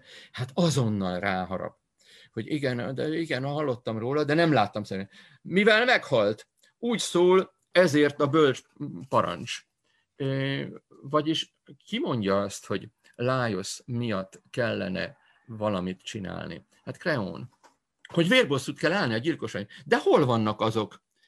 Kérdezi Oidipusz. Hol lelhető ma föl a régi bűntény elmosódó vérnyoma? Megint egy apróság, erről se lesz időnk beszélni. Az egyes szám többes szám.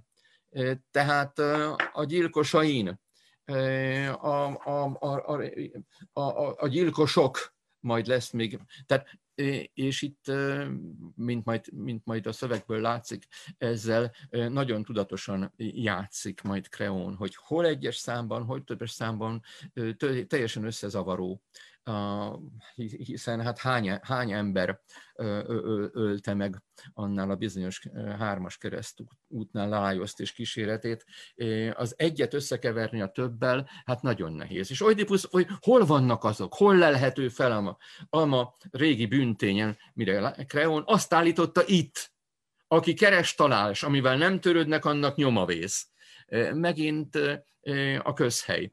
Az azt állította itt, ez, ennek az alanya nyilván Apollón. Na de, bár bocsánat, azért ez elég tiszteletlen ilyet mondani, azt állította. Tehát egy Isten nem állít, az Isten kinyilatkoztat, vagy jósol, vagy valamit sem. Ez az azt állította, mint hogyha Kreón egy kávéházi asztalnál elbeszélgetett volna Apollónnal, és hát erre került a sor, és ő azt képzelt, azt állította, hogy itt van egy gyilkos. És hozzáteszi ezt a csodálatos mondatot, hogy aki keres, talál, és amivel nem törődnek, annak nyomavész. Hát ezt igen, megint villamos megálló szomszédom, ezt mondom neki, biztos, el fogja ismerni, hogy igazam van. Aki keres, talál, aki nem, hát az, amivel nem törődnek, annak, ez biztosan így van. Mire Oidipusz, így történt a házban, vagy idegen mezőn, hogy Lájosz gyilkosság áldozata lett? E, szegény Oidipusz. Elkezdett nyomozni, és innen nincs megállás. E, Oidipusz, amikor, amikor, amikor a rejtét megkapja, Akkor, akkor a végére fog járni. És ez már a nyomozás. És Kreón pedig mondja, azt állította, messzire megy jóslatért, de otthonába vissza sosem érkezett.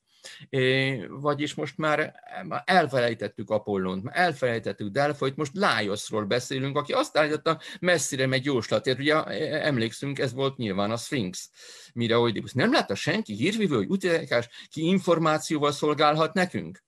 Vagyis volt-e tanú? Volt-e szemtanú a, a, a gyilkosságnak? Volt-e? Mire Kreón? Mind meghalt, csak egy nem, ki elszaladt félelmében, és csak egyben biztos teljesen. Én nekem, amikor, amikor, amikor megértettem ezt a mondatot, na itt, itt esett le a tantusz, hogy ezzel a Kreónnal nagyon nagy bajok vannak.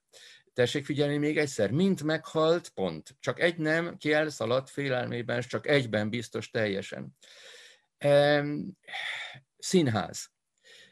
Gondoljunk bele ebbe a jelenetbe, hogyha fölteszi a kérdést Oidipusz, nem látta senki hírvivői, udítás, ki információval szolgálhatnak, vagyis, vagyis mohón, mohón azt, a, a, azt, azt kérdezi, hogy van-e túlélő, volt-e túlélő, vagy van-e szemtanú, mire Kreón válasza, mind meghalt. Csak egy nem, aki elszaladt. Vagyis értjük, hogy mi történhet egy, egy értő, azt gondolom, hogy szöveget jól értő rendezés esetében. A mind meghalt után szünet. Hát hogyha, mert mit jelent az, ha mind meghalt? Azt jelenti, hogy vége a nyomozásnak. Tehát Oidipus reménytelen helyzetbe kerülne. És értjük azt is, ugye, hogy ez nagyon nem mindegy, és nem lehet összetéveszteni. Most vagy meghalt mind, vagy nem. De fogalmazhatott volna úgy is Kreon természetesen, hogy egy kivételével mind meghalt. De ő nem ezt mondja. Ő ezt mondja, és ezt Térei fordításában nagyon. Mind meghalt, csak egy nem. Na most, ha ez a hatásszünet megvan, akkor érthető, hogy Kreon manipulál, Kreon játszik. Kreon pontosan tudja, hogy ki ez az Oidipus. Hogy Oidipus, hogyha, hogyha elindítják ezen az úton, hogy keresse meg a gyilkost, tehát csináljon valamit ezzel a tizenhat évvel ezelőtti gyilkossággal, akkor ezen végig fog menni. És Kreon ezt akarja. Hogy miért, hát kétségbe esetten látom az, az órát, hogy na jó, mindegy, hátha. Elszaladt film, és egy, egyben biztos teljesen. És Oidipusban felébred a remény. Nos, egy világos tény, sok más nyitja lesz, ha van benned elszállás meg egy csöpnyi, és mire Kreon. Rablók ütöttek rajta, mondja, és nem egy csapás zúdult rá, de ütések. Tehát van egy túlélőnk, aki ezek szerint visszafutott, eljutott Tébájba, és ezek, ha jól, ha jól értjük Kreon szavait, azt mondta, hogy rablók támadtak meg minket. Na most az az egyetlen túlélő, ez a bizonyos pásztor, aki majd a, a cselekmény harmadik harmadában elő fog kerülni. Hát ugye ő tudja, hogy hát, nyilván nem azt, nem tudom, mindegy, ezt mondja Kreon, higgyünk neki, hogy azt mondta ez a túlélő, hogy rablók voltak. Biztos, hogy nem hangzik egyébként jól, hogy egyetlen ember megölt mindannyi, mindet körülöttünk, nem jó, mindegy, hát ez szóval, de jó, ez rab, megint nem stimmel, rablók ütöttek rajta, és nem egy és nem egy csapás zúdult rá, Oidipus. Rabló, ha nem itt bérelte föl valaki a vakműrősére, hogy vállalkozhatott? És már gondolkodik, már tovább gondolja, tehát azt, ő itt egyes számban beszél, tehát, hogy rabló, ha nem itt, rögtön Oidipusban fölmerül, hogy hát hogyan történhetett meg egy királygyilkosság. Egy királygyilkosságot azt nyilvánvalóan azt meg kellett tervezni. Tehát itt, hogy csak nem valami összeesküvés volt itt Lájosz ellen, mire Kreon válasza. A gyanú felmerült, de hogy meghalt Lájosz, nem volt megfejtő egy sem. Annyi volt a gond. Finom, apró célzás. Ez a gyanú felmerült, jó, ugye, hát mert Kreon ott volt, de hogy meghalt Lájosz, nem volt megfejtő egy sem. É, vagyis, hát igen, te vagy a nagy megfejtő, a rejtvények megfejtője, hát akkor persze nem voltál itt, de majd most a megfejtő az ma. Maga Oidipus természetesen. És Oidipus tovább gondolkodik, és azt mondja, mi gátolhatta meg, mikor a hatalom széthult, hogy megindítsátok a nyomozást. Kreon, a ravaszdalú szfinx vet rá, lábunk elé nézzünk, homályos zugba nem pillantva be. De hát gondoljuk meg, azért ez is milyen már ez a mondat, vagy ez a párbeszéd rész, hogy Oidipus logikáját teljesen, telj, teljesen tök, tökéletes. Hát, hogyha jön egy, jön egy, egy, egy, egy, egy lihegő, szerencsétlen katona, vagy Lájosz kísérője, és szertekürtölő városban megölték a királyt, megölték a királyt, mire, ha hihetünk Kreonnak, hogy a ravaszdalú szfinx vet rá, a lábunk elé nézünk, erre a, a, a kiáltásra azt mondták neki Tébájban, hogy hát ugyan hagyjál már itt a szfinxet, most mit csináljunk? Jaj, lehet, de hát ez a szfinx, hát ez borzasztó. De ugye, ha ennél egy picit mélyebbre ásunk, akkor, akkor megint Oidipus naiv vitása. Hát teljesen érthető, hogyha meghozzák a király halálhírét, hogy, hogy meggyilkolták a királyt. Hát az az első dolga a, a, akinek is. Hát nyilvánvalóan az uralkodónak. Hogy, hogy hát ki volt a gyilkos. Az új uralkodó az biztos, hogy ki kell derítse, hogy mi történt elődjével, akinek a helyére most azonnal oda kellett lépnie, és el kellett foglalni attól. Ki is ez az? Ki is volt ez az uralkodó, akkor, amikor Lájosz halálhírét meghozták? Ugye a görög városok a mitológiai hagyomány szerint, és, és minden tudásunk szerint nem ismerték az interregnum intézményét. Tehát, hogyha Lájosz halálhírét meghozták, abban a percben ki kellett nevezni, meg kellett koronázni, nem tudom, szóval új király kellett Tébájban. És ki lett ekkor a király Tébájban? Hát a király, az elhunyt király legközelebbi férfi rokona. Lájosznak és feleségének, Jokaszténak sajnálatos módon nem volt gyermeke, illetve volt, de ezt csak mi tudjuk. Na mindegy, ez a bizonyos, hogy nem volt gyermeke. Ki az egyetlen szóba jöhető férfi családtag, aki király volt, ezek szerint biztosan Tébájban? Kreón. Kreón volt a király, tehát amikor Oidipus azt kérdezi most, itt és most, hogy mi gátolhatta meg, mikor a hatalom széthult, megindítsátok a nyomozást. Ezt úgy is lehet lefordítani, hát miért nem nyomoztál akkor? Miért nem indítottál nyomozást, hogy ki is gyilkolta meg Lájoszt? És ez egy nagyon-nagyon jó kérdés. Nekünk is el kéne gondolkozni ezen persze, és azt hiszem, hogy Kreón meglehetősen indulatosan válaszolja ezt, hogy a ravaszdalú szfinxetre a lábunk elé nézünk, hát mert el kéne számolnia. El kéne számolnia ezzel, hogy mi is történt, hogy miért nem nyomoztunk mi annak idején. Kreón, én, Kreón király, miért nem nyomoztam Lájosz gyilkosa, gyilkosai után. És itt vége, itt vége a prologosznak, mert Oidipus megfog, ide én napfényre hozok mindent, ami volt. Joggal tereli Foibosz, és joggal te is minden figyelmünket most a halott felé, stb. És egy, egy ünnepélyes monológ keretében fogja, rá, fogja megígérni, hogy végigmegy a megkezdett úton. E, és hát azt kell mondanom, hogy, hogy ez lesz Oidipus, az Oidipus király története. Hogy Oidipus, ahogy egyre mélyebbre ás a múlt eseményeiben, egyre biztosabban fog kiderülni, hogy akit keres, az önmaga.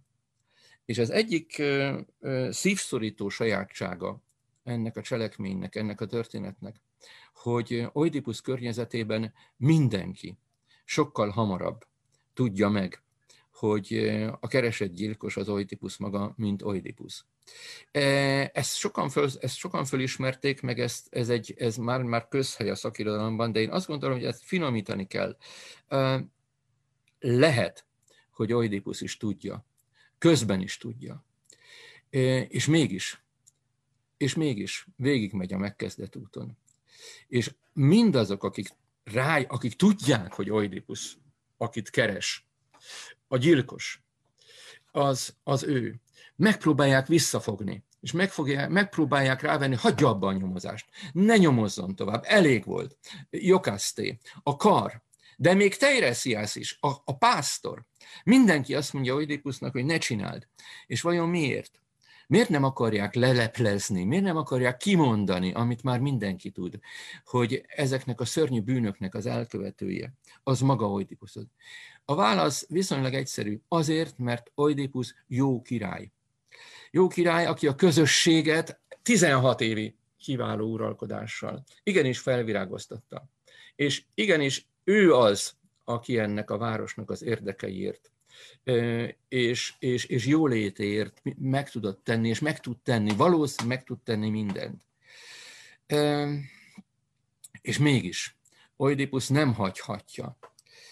Van egy csodálatos rész, ennek az, ennek az egésznek egyébként az elemzése, az Oidipus király történetnek az elemzése, az hát ugye könyvtárakat tölt, tölt meg, de számomra az egyik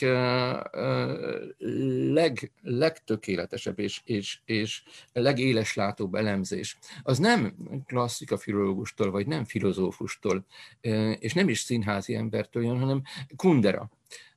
Milan Kundera, a lét elviselhetetlen könnyűsége.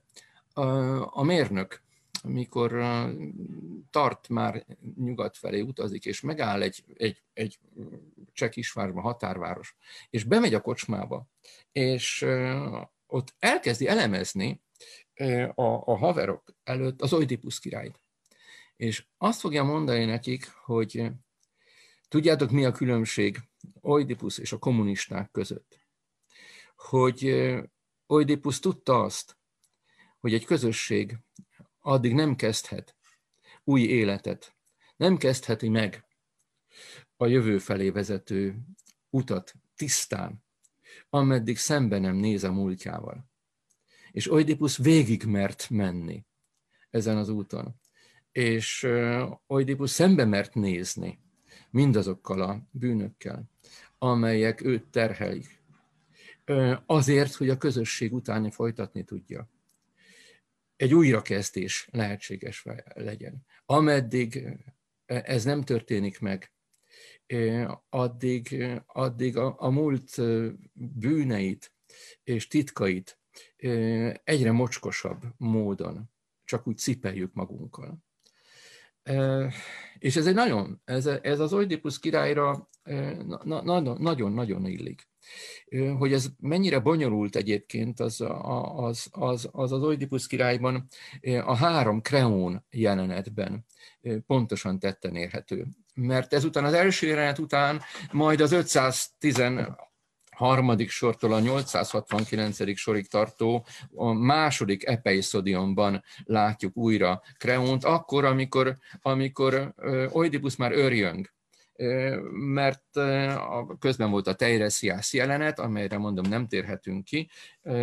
A Teiresias jelenet során Teiresias ugye azzal jött, ez csodálatos egyébként, bocsánat, akkor is el kell ezt mondanom, hogyha nem térhetünk ki rá, hogy Teiresias szintén késve jön, mint mondtam, amikor végre megjelenik, akkor azt mondja Oidipusznak, hogy jó, itt vagyok, azért jöttem, hogy, hogy, hogy engedj haza. Tehát én nem mondok semmit.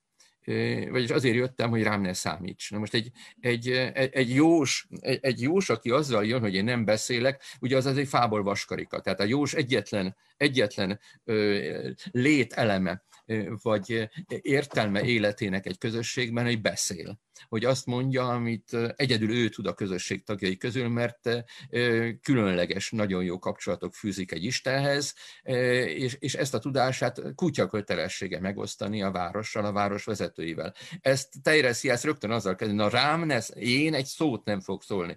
Ezen annyira kiborul Oidipusz, hogy, hogy nagyon-nagyon durva szavakkal fogja illetni Teiresiast, nem nem bírom megállni. Én ezt akkor értettem meg, hogy mi történik, amikor Babarczy László egykori kaposvári Oidipusz király színrevitelét láttam, ahol Lukács Andor játszotta Oidipuszt. Egyébként Molnár Piroska volt, jokászti, egészen csodálatos. Az előadás is az volt, de hát persze ezek, a, ezek az alakítások. Na ott, ott Oidipusz, Lukács Andor nekiesett A, a, a jósnak, és megverte a nyílt színen, lögdöste, ledöntötte, szitta, és akkor jöttem rá, hoppá, hát megvan Oidipusz bűne. Tehát amikor azt keressük, hogy Sophoklész milyen bűn alapján akarja, előttünk a nyílt színen, tehát nem a hírek alapján, és nem a, a, a, a cselekmény során kiderülő ö, ö, múltbéli bűnök alapján Oidipusz számunkra bűnösnek beállítani, akkor itt van. Egy Isten ihlette hőst, mint amilyen Teiresias, nem lehet megverni. Egyébként sem lehet a görög színpad, a tragédia színpadán fizikai bántalmazást mutatni. Na most, amikor Babarczy ezt, ezt, ezt, ezt színe vitte, akkor, akkor egyszerűen azt fejtette meg, hogy ezek mögött a verbális sértések mögött milyen színpadi megoldási lehetőségek vannak. És, és, és, és ezután, miután Oidipusz kellőképpen megbántotta, mint láttuk, akár fizikailag is Teiresias. Teiresias háromszor fogja elmondani, de itt még a darab első harmadában, vagy háromszor fogja elmondani, hogy gyilkos te vagy. Mondja Oidipusznak. Ezt Oidipusz természetesen nem hiszi el, hanem, hanem arra a következtetésre jut, hogy, hogy, hogy nyilvánvalóan összeesküvődött Kreónnal Teiresias, hogy, hogy őt, őt elkergessék a királyi hatalomból. Na hát ez egy őrület, ez természetesen egy őrület, ez egy hagymázas, borzasztó, hát megőrült szegény, szegény Oidipusz. A Kreón majd, a Teiresias majd el, karddal, és most megjelenik Kreón. Erről csak nagyon-nagyon röviden fogok beszélni, mert egy, egy második Kreón Oidipusz összecsapás során, hát Oidipusz örjöng előttünk, a szemünk láttára, te vagy az, hogy mersz idejönni, van pofád, ekkora nagy pofád, hogy házamhoz gyere, mégpedig úgy, mint leplezetlen gyilkosom s királyságomnak nyilvánvaló tolvaja. hát ez, ez maga, maga a, a, a, az eszement kiabálás, gondol, gondolhatnánk. Én, én, én most bátor leszek, és mivel a végére szeretnék érni a, a, az Oidipusz király Kreón alakjának elemzésére, csak föl, kérdésként vetem majd föl, hogy tessenek elgondolkozni azon, hogy mi van akkor, ha Oidipusz nem őrült meg, hanem Oidipusz az eddig megtapasztaltak és az eddig megszerzett tudása alapján esetleg tudja azt, hogy mi történt. Vagyis, hogy itt tényleg őt akarják a hatalomból eltávolítani, és tényleg Teiresias és Kreón akarja Tébát irányítani. Csak egyetlen, itt most csak egyetlen egy szempontot szeretnék fölvetni, hogy miért, miért, miért, nem, miért nem teljesen el, kizárandó ez, hogy, vagy miért, miért nem kell feltétlenül abban hinnünk, amiben a szakirodalom kilencven százaléka hisz egyébként, vagy még több is, hogy itt Oidipusz elvesztette az eszét. Hogy, hát, hogy érezheti magát Teiresias ebben a városban, Tébájban? Ne feledjük, a Teiresias Apollón jósa. Ott lakik Tébájban. Dolga, munkája, hogy az apollóni jóslatokat, azokat mindig elmondja a királynak. Na most kérdem én, az elmúlt tizenhat évben hányszor konzultált Oidipusz Teiresiasszal? A korábban elmondottak alapján azt hiszem, hogy teljesen világos a válasz, hogy egyszer se. Hiszen ha, ha Oidipusz okkal és joggal, mint próbáltam érvelni mellette, azt gondolhatja, hogy rá ő tudja, hogy Delfoly nem mond igazat, tehát nem jók, nem érvényesek a Delfoly jóslatok, akkor vajon miért fordult volna ő Apollón Delfoly papjához, Teiresiashoz bármilyen ügyben? A, és, és azt kell mondani, hogy hát igaza volt, hát a város tizenhat éve teljesen rendben van, anélkül, hogy bármikor is meg kellett volna szólal, szólítani Teiresiast. Na de jó ez Teiresiasnak. Szóval Teiresias hát azért mégiscsak szeretne valamit, valamit mondani, gondolom én, és ehhez, ehhez bizony a Kreón történet, az lehet, hogy hozzátartozik. Uh, és ezt meg is mondja Oidipusz, hogy te beszéltél rá, vagy mégsem te, mondja a Kreónnak, hogy muszáj a szentként tisztelt jósért futárt küldenem? És, vagyis, vagyis látja ezt a Kreón Teiresias érdekazonosságot. És ebben a párbeszédben, a Kreón Oidipusz párbeszéd itt a második alkalommal, mennyi ideje már annak, hogy Lájosz, kérdezi Oidipusz. Mi van Lájosszal? Nem, nem értelek, kiállt rá Kreón. Eltűnt, halálos támadásban ott eszed, kérdezi Oidipusz. Homályos múltat kéne átélni. Akkoriban már, már üzte szakmáját a jós. Épp ilyen bölcs volt, épp ilyen megbecsült. És akkoriban rólam soha nem beszélt? Nem, legalábbis előtte nem bizony. És nyomoztat, nem nyomoztatok akkor a gyilkos után? Mire Kreón? De neki láttunk, nem jutottunk semmire. Bocsánat, hát ezt azért már egyszer elmondta, hogy nem nyomoztak. Most meg hirtelen azt mondja, hogy nyomoztak. Szofoklész. Szofoklész. Vagyis, hogy Kreón itt bizony ellentmondásba keveredett önmagával, de és ez megint Oidipusz, hát én azt gondolom, hogy Oidipusz bűne, vagy Oidipusz naivitása, hogy nem, nem emlékszik, vagy nem, nem hozza össze, nem hozza össze ezt a két ellentétes információt. Hát pedig hallottuk, mi is hallottuk, mi nézők, hát csak hát mi, mi biztos, hogy annyira zaklatottak vagyunk ettől a történettől, ettől a, hirt, ettől a barom, nagyon-nagyon-nagyon sok minden történik. Miért? Neki láttunk, nem jutottunk semmire. Um, igen, most itt abba, abba hagyom, mert követke már, mint a, az a, a Kreón, beszél, Kreón jelenetet, csak annyit, hogy, hogy ezt követi az a bizonyos nagy monológia Kreónnak, hogy miért nem akarok én király lenni, hogy miért tévedsz te abban, hogy engem, engem összeesküvésre vádolsz, hát, hát hogy akarhatnék én király lenni? Először gondoltál, hogy kiválasztaná a trónt, ha rettegni kell érte. Hát nem, ha van ijegységnél is alvás a trón föl, nem az vagyok, akiknek jobban imponál a királynév, mint a király hatalom. Na most ezt nem tudtuk lefordítani, ezt nem lehetett. Tudják, mit jelent a Kreón név? Azt jelenti, hogy hatalmas. Azt jelenti, hogy király. Azt jelenti, hogy benne van a nevében. vagyis hogy Kreón az, a, aki, aki, aki erős akar lenni, aki, hát és igen, ennek a csúcsa pár pedig az bizony, hogy a király. És ő mondja azt, hogy nem az vagyok, akinek jobban imponál a király, a Kreón név, mint a kreóni hatalom, mint bárki józan, pont ugyanúgy gondolkodom, békében, stb. És még azt is elmondja itt, hogy hát én hülye lennék, ha király akarnék lenni, hát...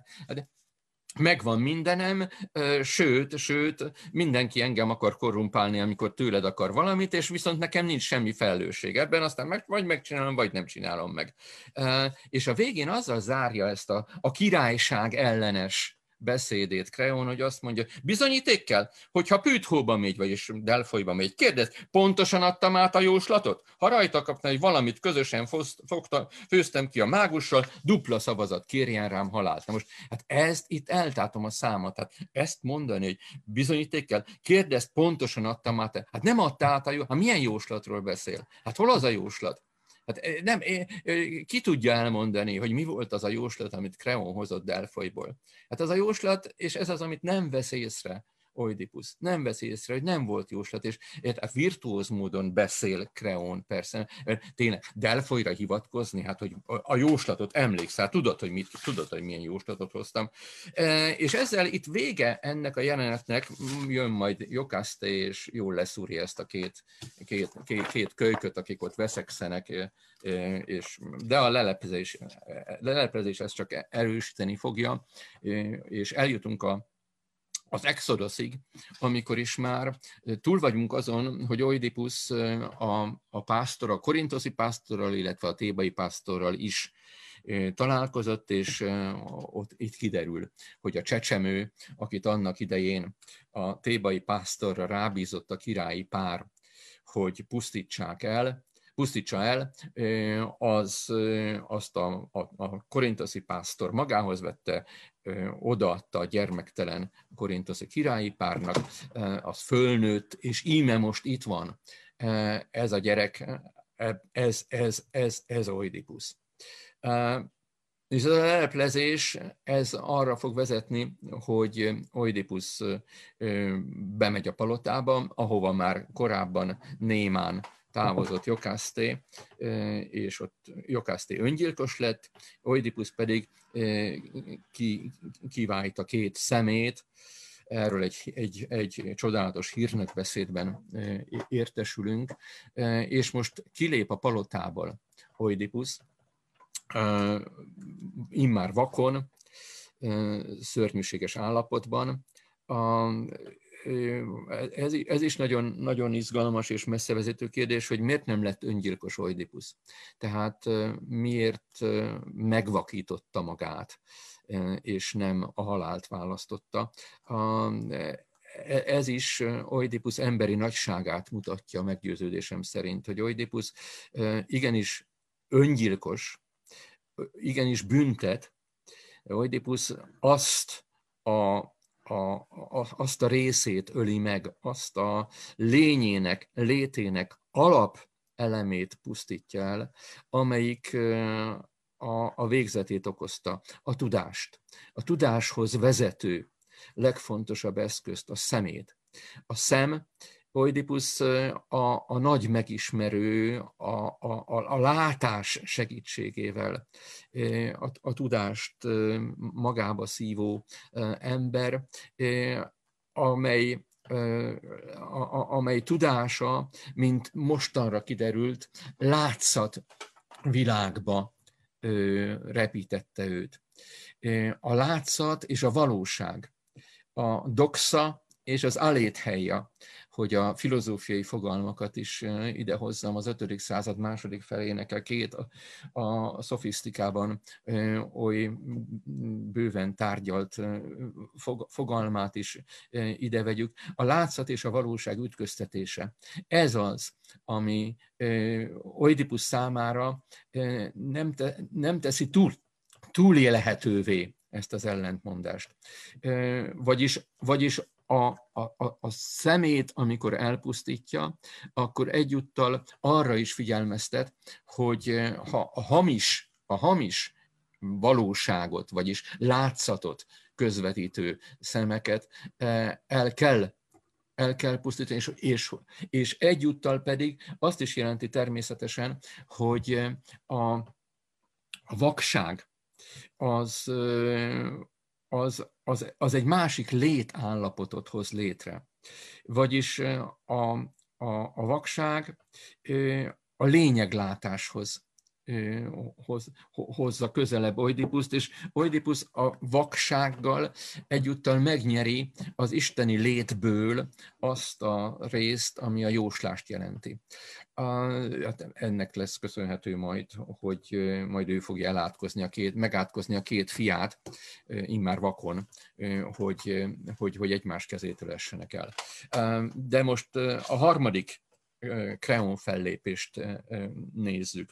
Oidipusz tehát a palota előtt a karnak elmondta még egyszer, hogy milyen szörnyűséges helyzetben van, amikor az ezernégyszáztizenhatodik sornál megjelenik Kreon. Hívásodra a szükségben segíteni, itt van Kreon, hogy tanácsokkal lásson el, helyedre lép a föld egyetlen őreként, vagyis, vagyis ö, ö, ö, Kreon harmadik föllépésekor ö, hogy jön?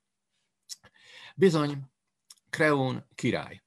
Hát ő, a, ő aki, aki, mint láttuk, volt már király, majd nagyon-nagyon meggyőző módon kifejtett, hogy ő király ugyan soha. Hát belőle aztán nem ő, hát hülye lenne, hogyha ki, de hogy akar. Most íme az Oidipusz király című tragédia végére belőle lesz Thébáj királya. És csak egy apróságot szeretnék, itt megint nagyon színpadi, nagyon színházi kérdést a, a, a jelenettel kapcsolatban föltenni. Honnan jön Kreon? Hát nyilvánvalóan nem a palotából, hát ott egyrészt össz, beleütközött volna a vakon bolyongó Oidipuszba, akkor semmi meglepetés nem lenne a találkozásukban. Valamint ebben a palotában az olyan kényelmetlen, most ott fekszik valahol az öngyilkosságot elkövetett jogászté, szóval Kreon, Kreon valahonnan jön. Igen ám, de milyen öltözékben jön. Milyen állapotban, hogy a kar már látja táv, ami, ahogy közeledik, hogy kiről van szó. Királyi palást, királyi öltözékben. Vagyis, hogyha a városból jön, vagyis a máshonnan, vagyis a városból jön, Thébájból érkezik a palotához Kreon. Hogy is kell ezt elképzelni? Van egy, van egy legénylakása valahol Thébájban, rendben, oké, ez idáig rendben van. De azért ezek szerint, ha jól értjük, akkor ott tartott egy királyi palástot, hogy mi virállá fel lesz, valami. Ki tudja, mit hoz a sors, mondhatta, azért legyen itthon a szekrénybe beakasztva egy királyi palást, ez esetleg még jól jöhet, és lám, milyen igaza volt, mert most előttünk áll az Oidipusz király végén Kreon a király. És Oidipusz aggodalmaskodva kérdezi, jaj Isten, jaj nekem mit fog Kreonnak mondani, ébreszthetek bizalmat benne. Azután, hogy nyíltan aljas voltam vele, és gonosz, vagyis, hogy mindenféle csúnyasággal megvádolta.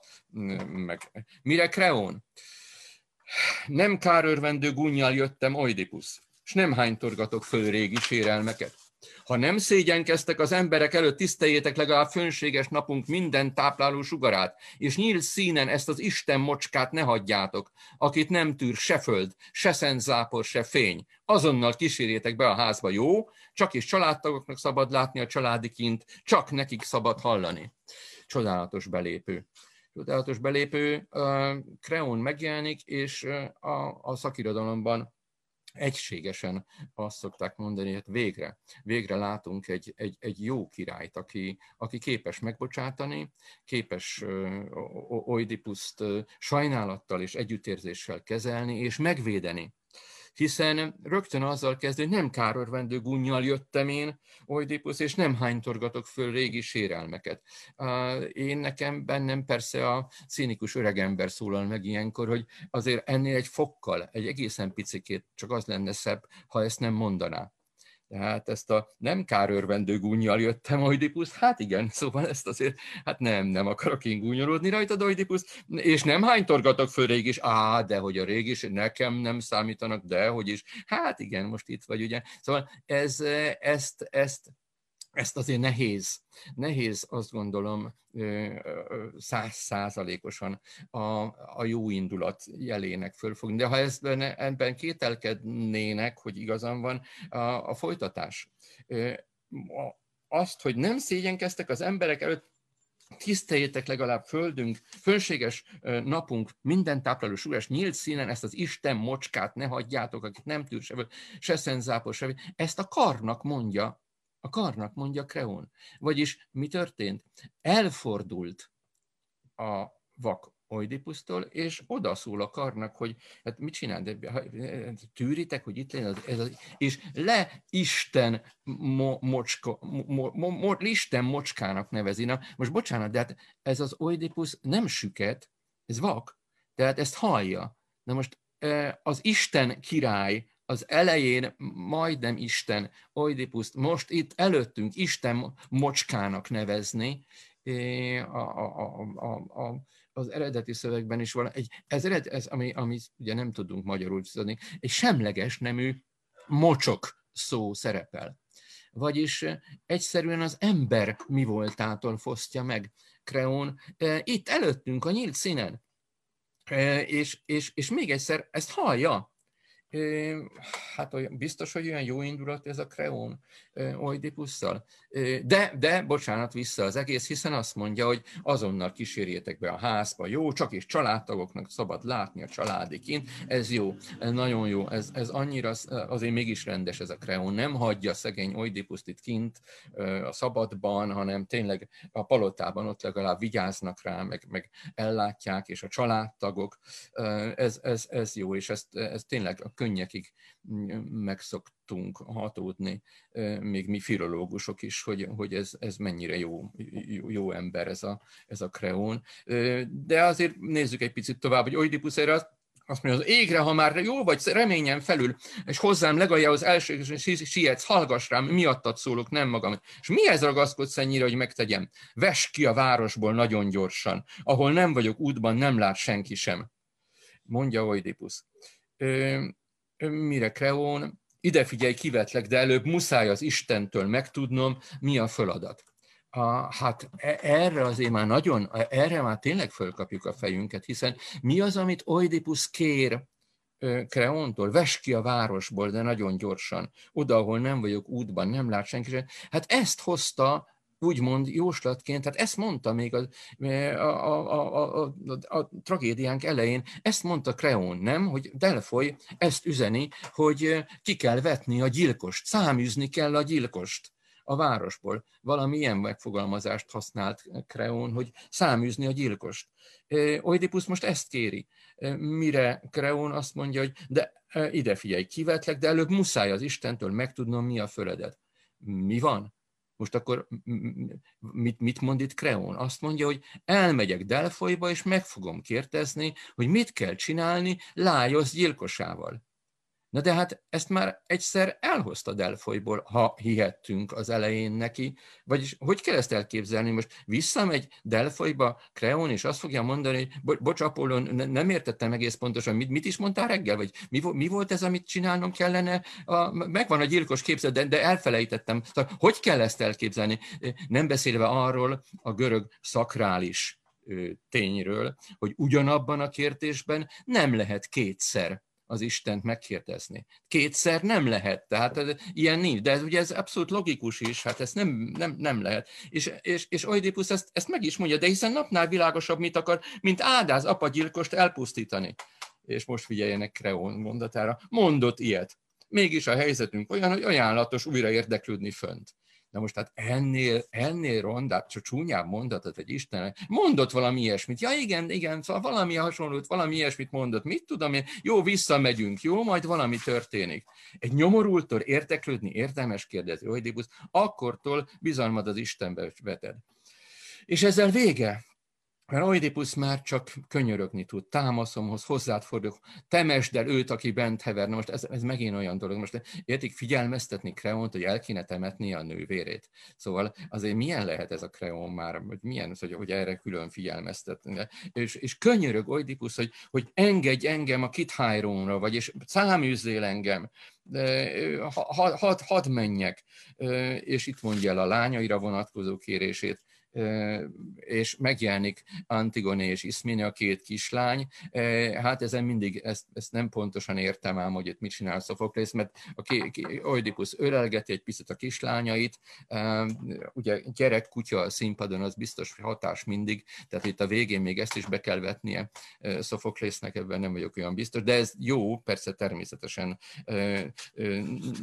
nagyon, nagyon hatásos és nagyon működik, és Oidipusz azzal, azzal búcsúzik a, a végén, hogy, hogy mennem kell. Mennem kell, Kreón, elég volt a könnyeidől, menj be a házba, boldogtalan, mennem kell, de válni nem jó. És ezzel vége. Vége a, a, a tragédiánknak, vagyis szögezzük le a tényeket, hogy mi lesz Tébájjal. Itt van Oidipusz, aki megszűnt királynak lenni, vakon, nyomorul, nyomorultan a, a palotában fog lakni, ahova Kreón most beküldte, és itt van Kreón, Tébáj új királya.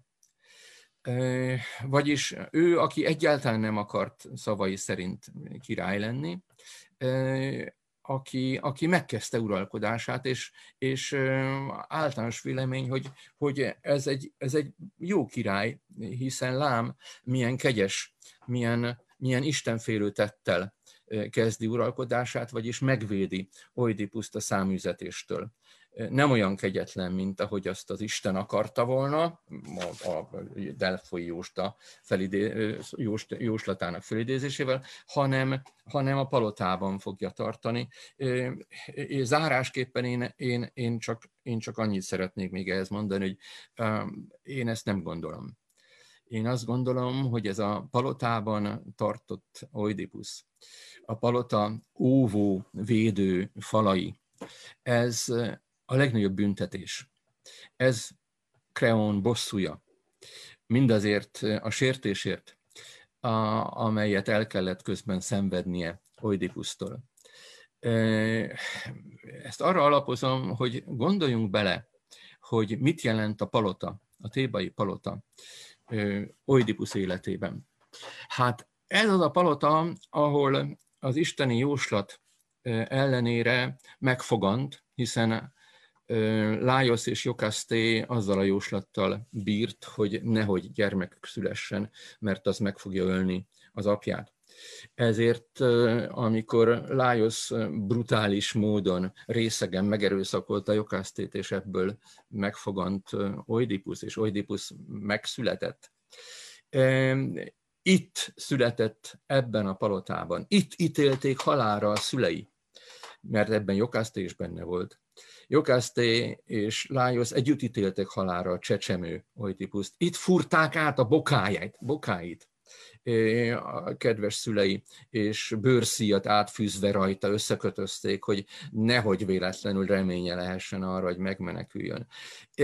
Innen vitték ki a pusztulásba. Ez az a palota, ahol, ahol a, az apja és anyja élt, ahol az apja, az az apa, akit ő aztán később megölt. Ez az a palota, ahol feleségül vette később a saját anyját. Ez az a palota, ahol négy ö, csodálatos szépségű gyermeknek, négy szörnyszülöttnek ö, a fogantatása történt, és itt születtek meg. Itt élt ebben a szörnyűséges állapotban Oidipusz egész életében. Ez az a palota, ahol Jokaszté öngyilkos lett, és még most is ott fekszik.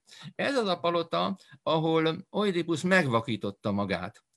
Vagyis azt akarom mondani, hogy ha van hely a világon, ahol Oidipusz nem akar lenni, ahonnan, ahonnan mindenképpen szabad, tehát ahova egyáltalán nem szabadna Oidipusznak még csak, még csak a lábát se vetteni, az a palota. Erre mondja azt Kreón, parancsolj, parancsolj befáradni, itt biztonságban leszel, itt jó lesznek, itt majd vigy, vigyázzunk rád. Ez a legkifinomultabb és legszörnyűségesebb büntetés, ami Oidipuszt értheti. És hogy a, a, a, még ezt meg lehet tetézni azzal, amit Sophoklész nagyon-nagyon finoman megcsinál, az elhallgatással. Vagyis nincs időhatára ennek a büntetésnek, hogy meddig kell Oidipusznak ebben a börtön, halál és átok börtönben lennie, azt nem mondja meg Kreón, hanem finoman, udvariasan azt mondja, hogy én vagyok a király, parancsoljál befáradni a palotába. És az Oidipusz Kolónoszban című tragédi, a Sophoklész tragédiából fogjuk majd megtudni, hogy eljön a pillanat, amikor mindenfajta indoklás nélkül egyébként Kreón száműzni fogja Oidipuszt. Akkor, amikor, mint ezt a szövegben Oidipusz majd mondani fogja ott, már éppen kezdte megszokni ezt a szörnyű állapotot, hogy a tébai palotában kell élnie. Akkor száműzi őt. Úgyhogy Sophoklész azzal az érzéssel hagyít minket az Oidipusz király lezárásaként, hogy elvesztettük Oidipuszt, ezt a, ezt a jó királyt, aki, aki végig mert menni azon az úton, amely a teljes önmegismeréshez vezet, és megalkuvás nélkül szembe mert nézni azzal, a, aki volt és aki most. E, és ezért el is nyerte méltó sorsát. E, és ott maradunk mi, Thébai lakosai, e, Thébai polgárok. Egy Kreón, ki tudja meddig tartó uralma alatt. Sophoklész arra kérdez rá, arra kérdeztet ránk, velünk, hogy vajon milyen lesz ez alatt a Kreón alatt, Thébai sorsa. Milyen jövő vár erre a városra? Na jó, köszönöm szépen, mára ennyi fért vele.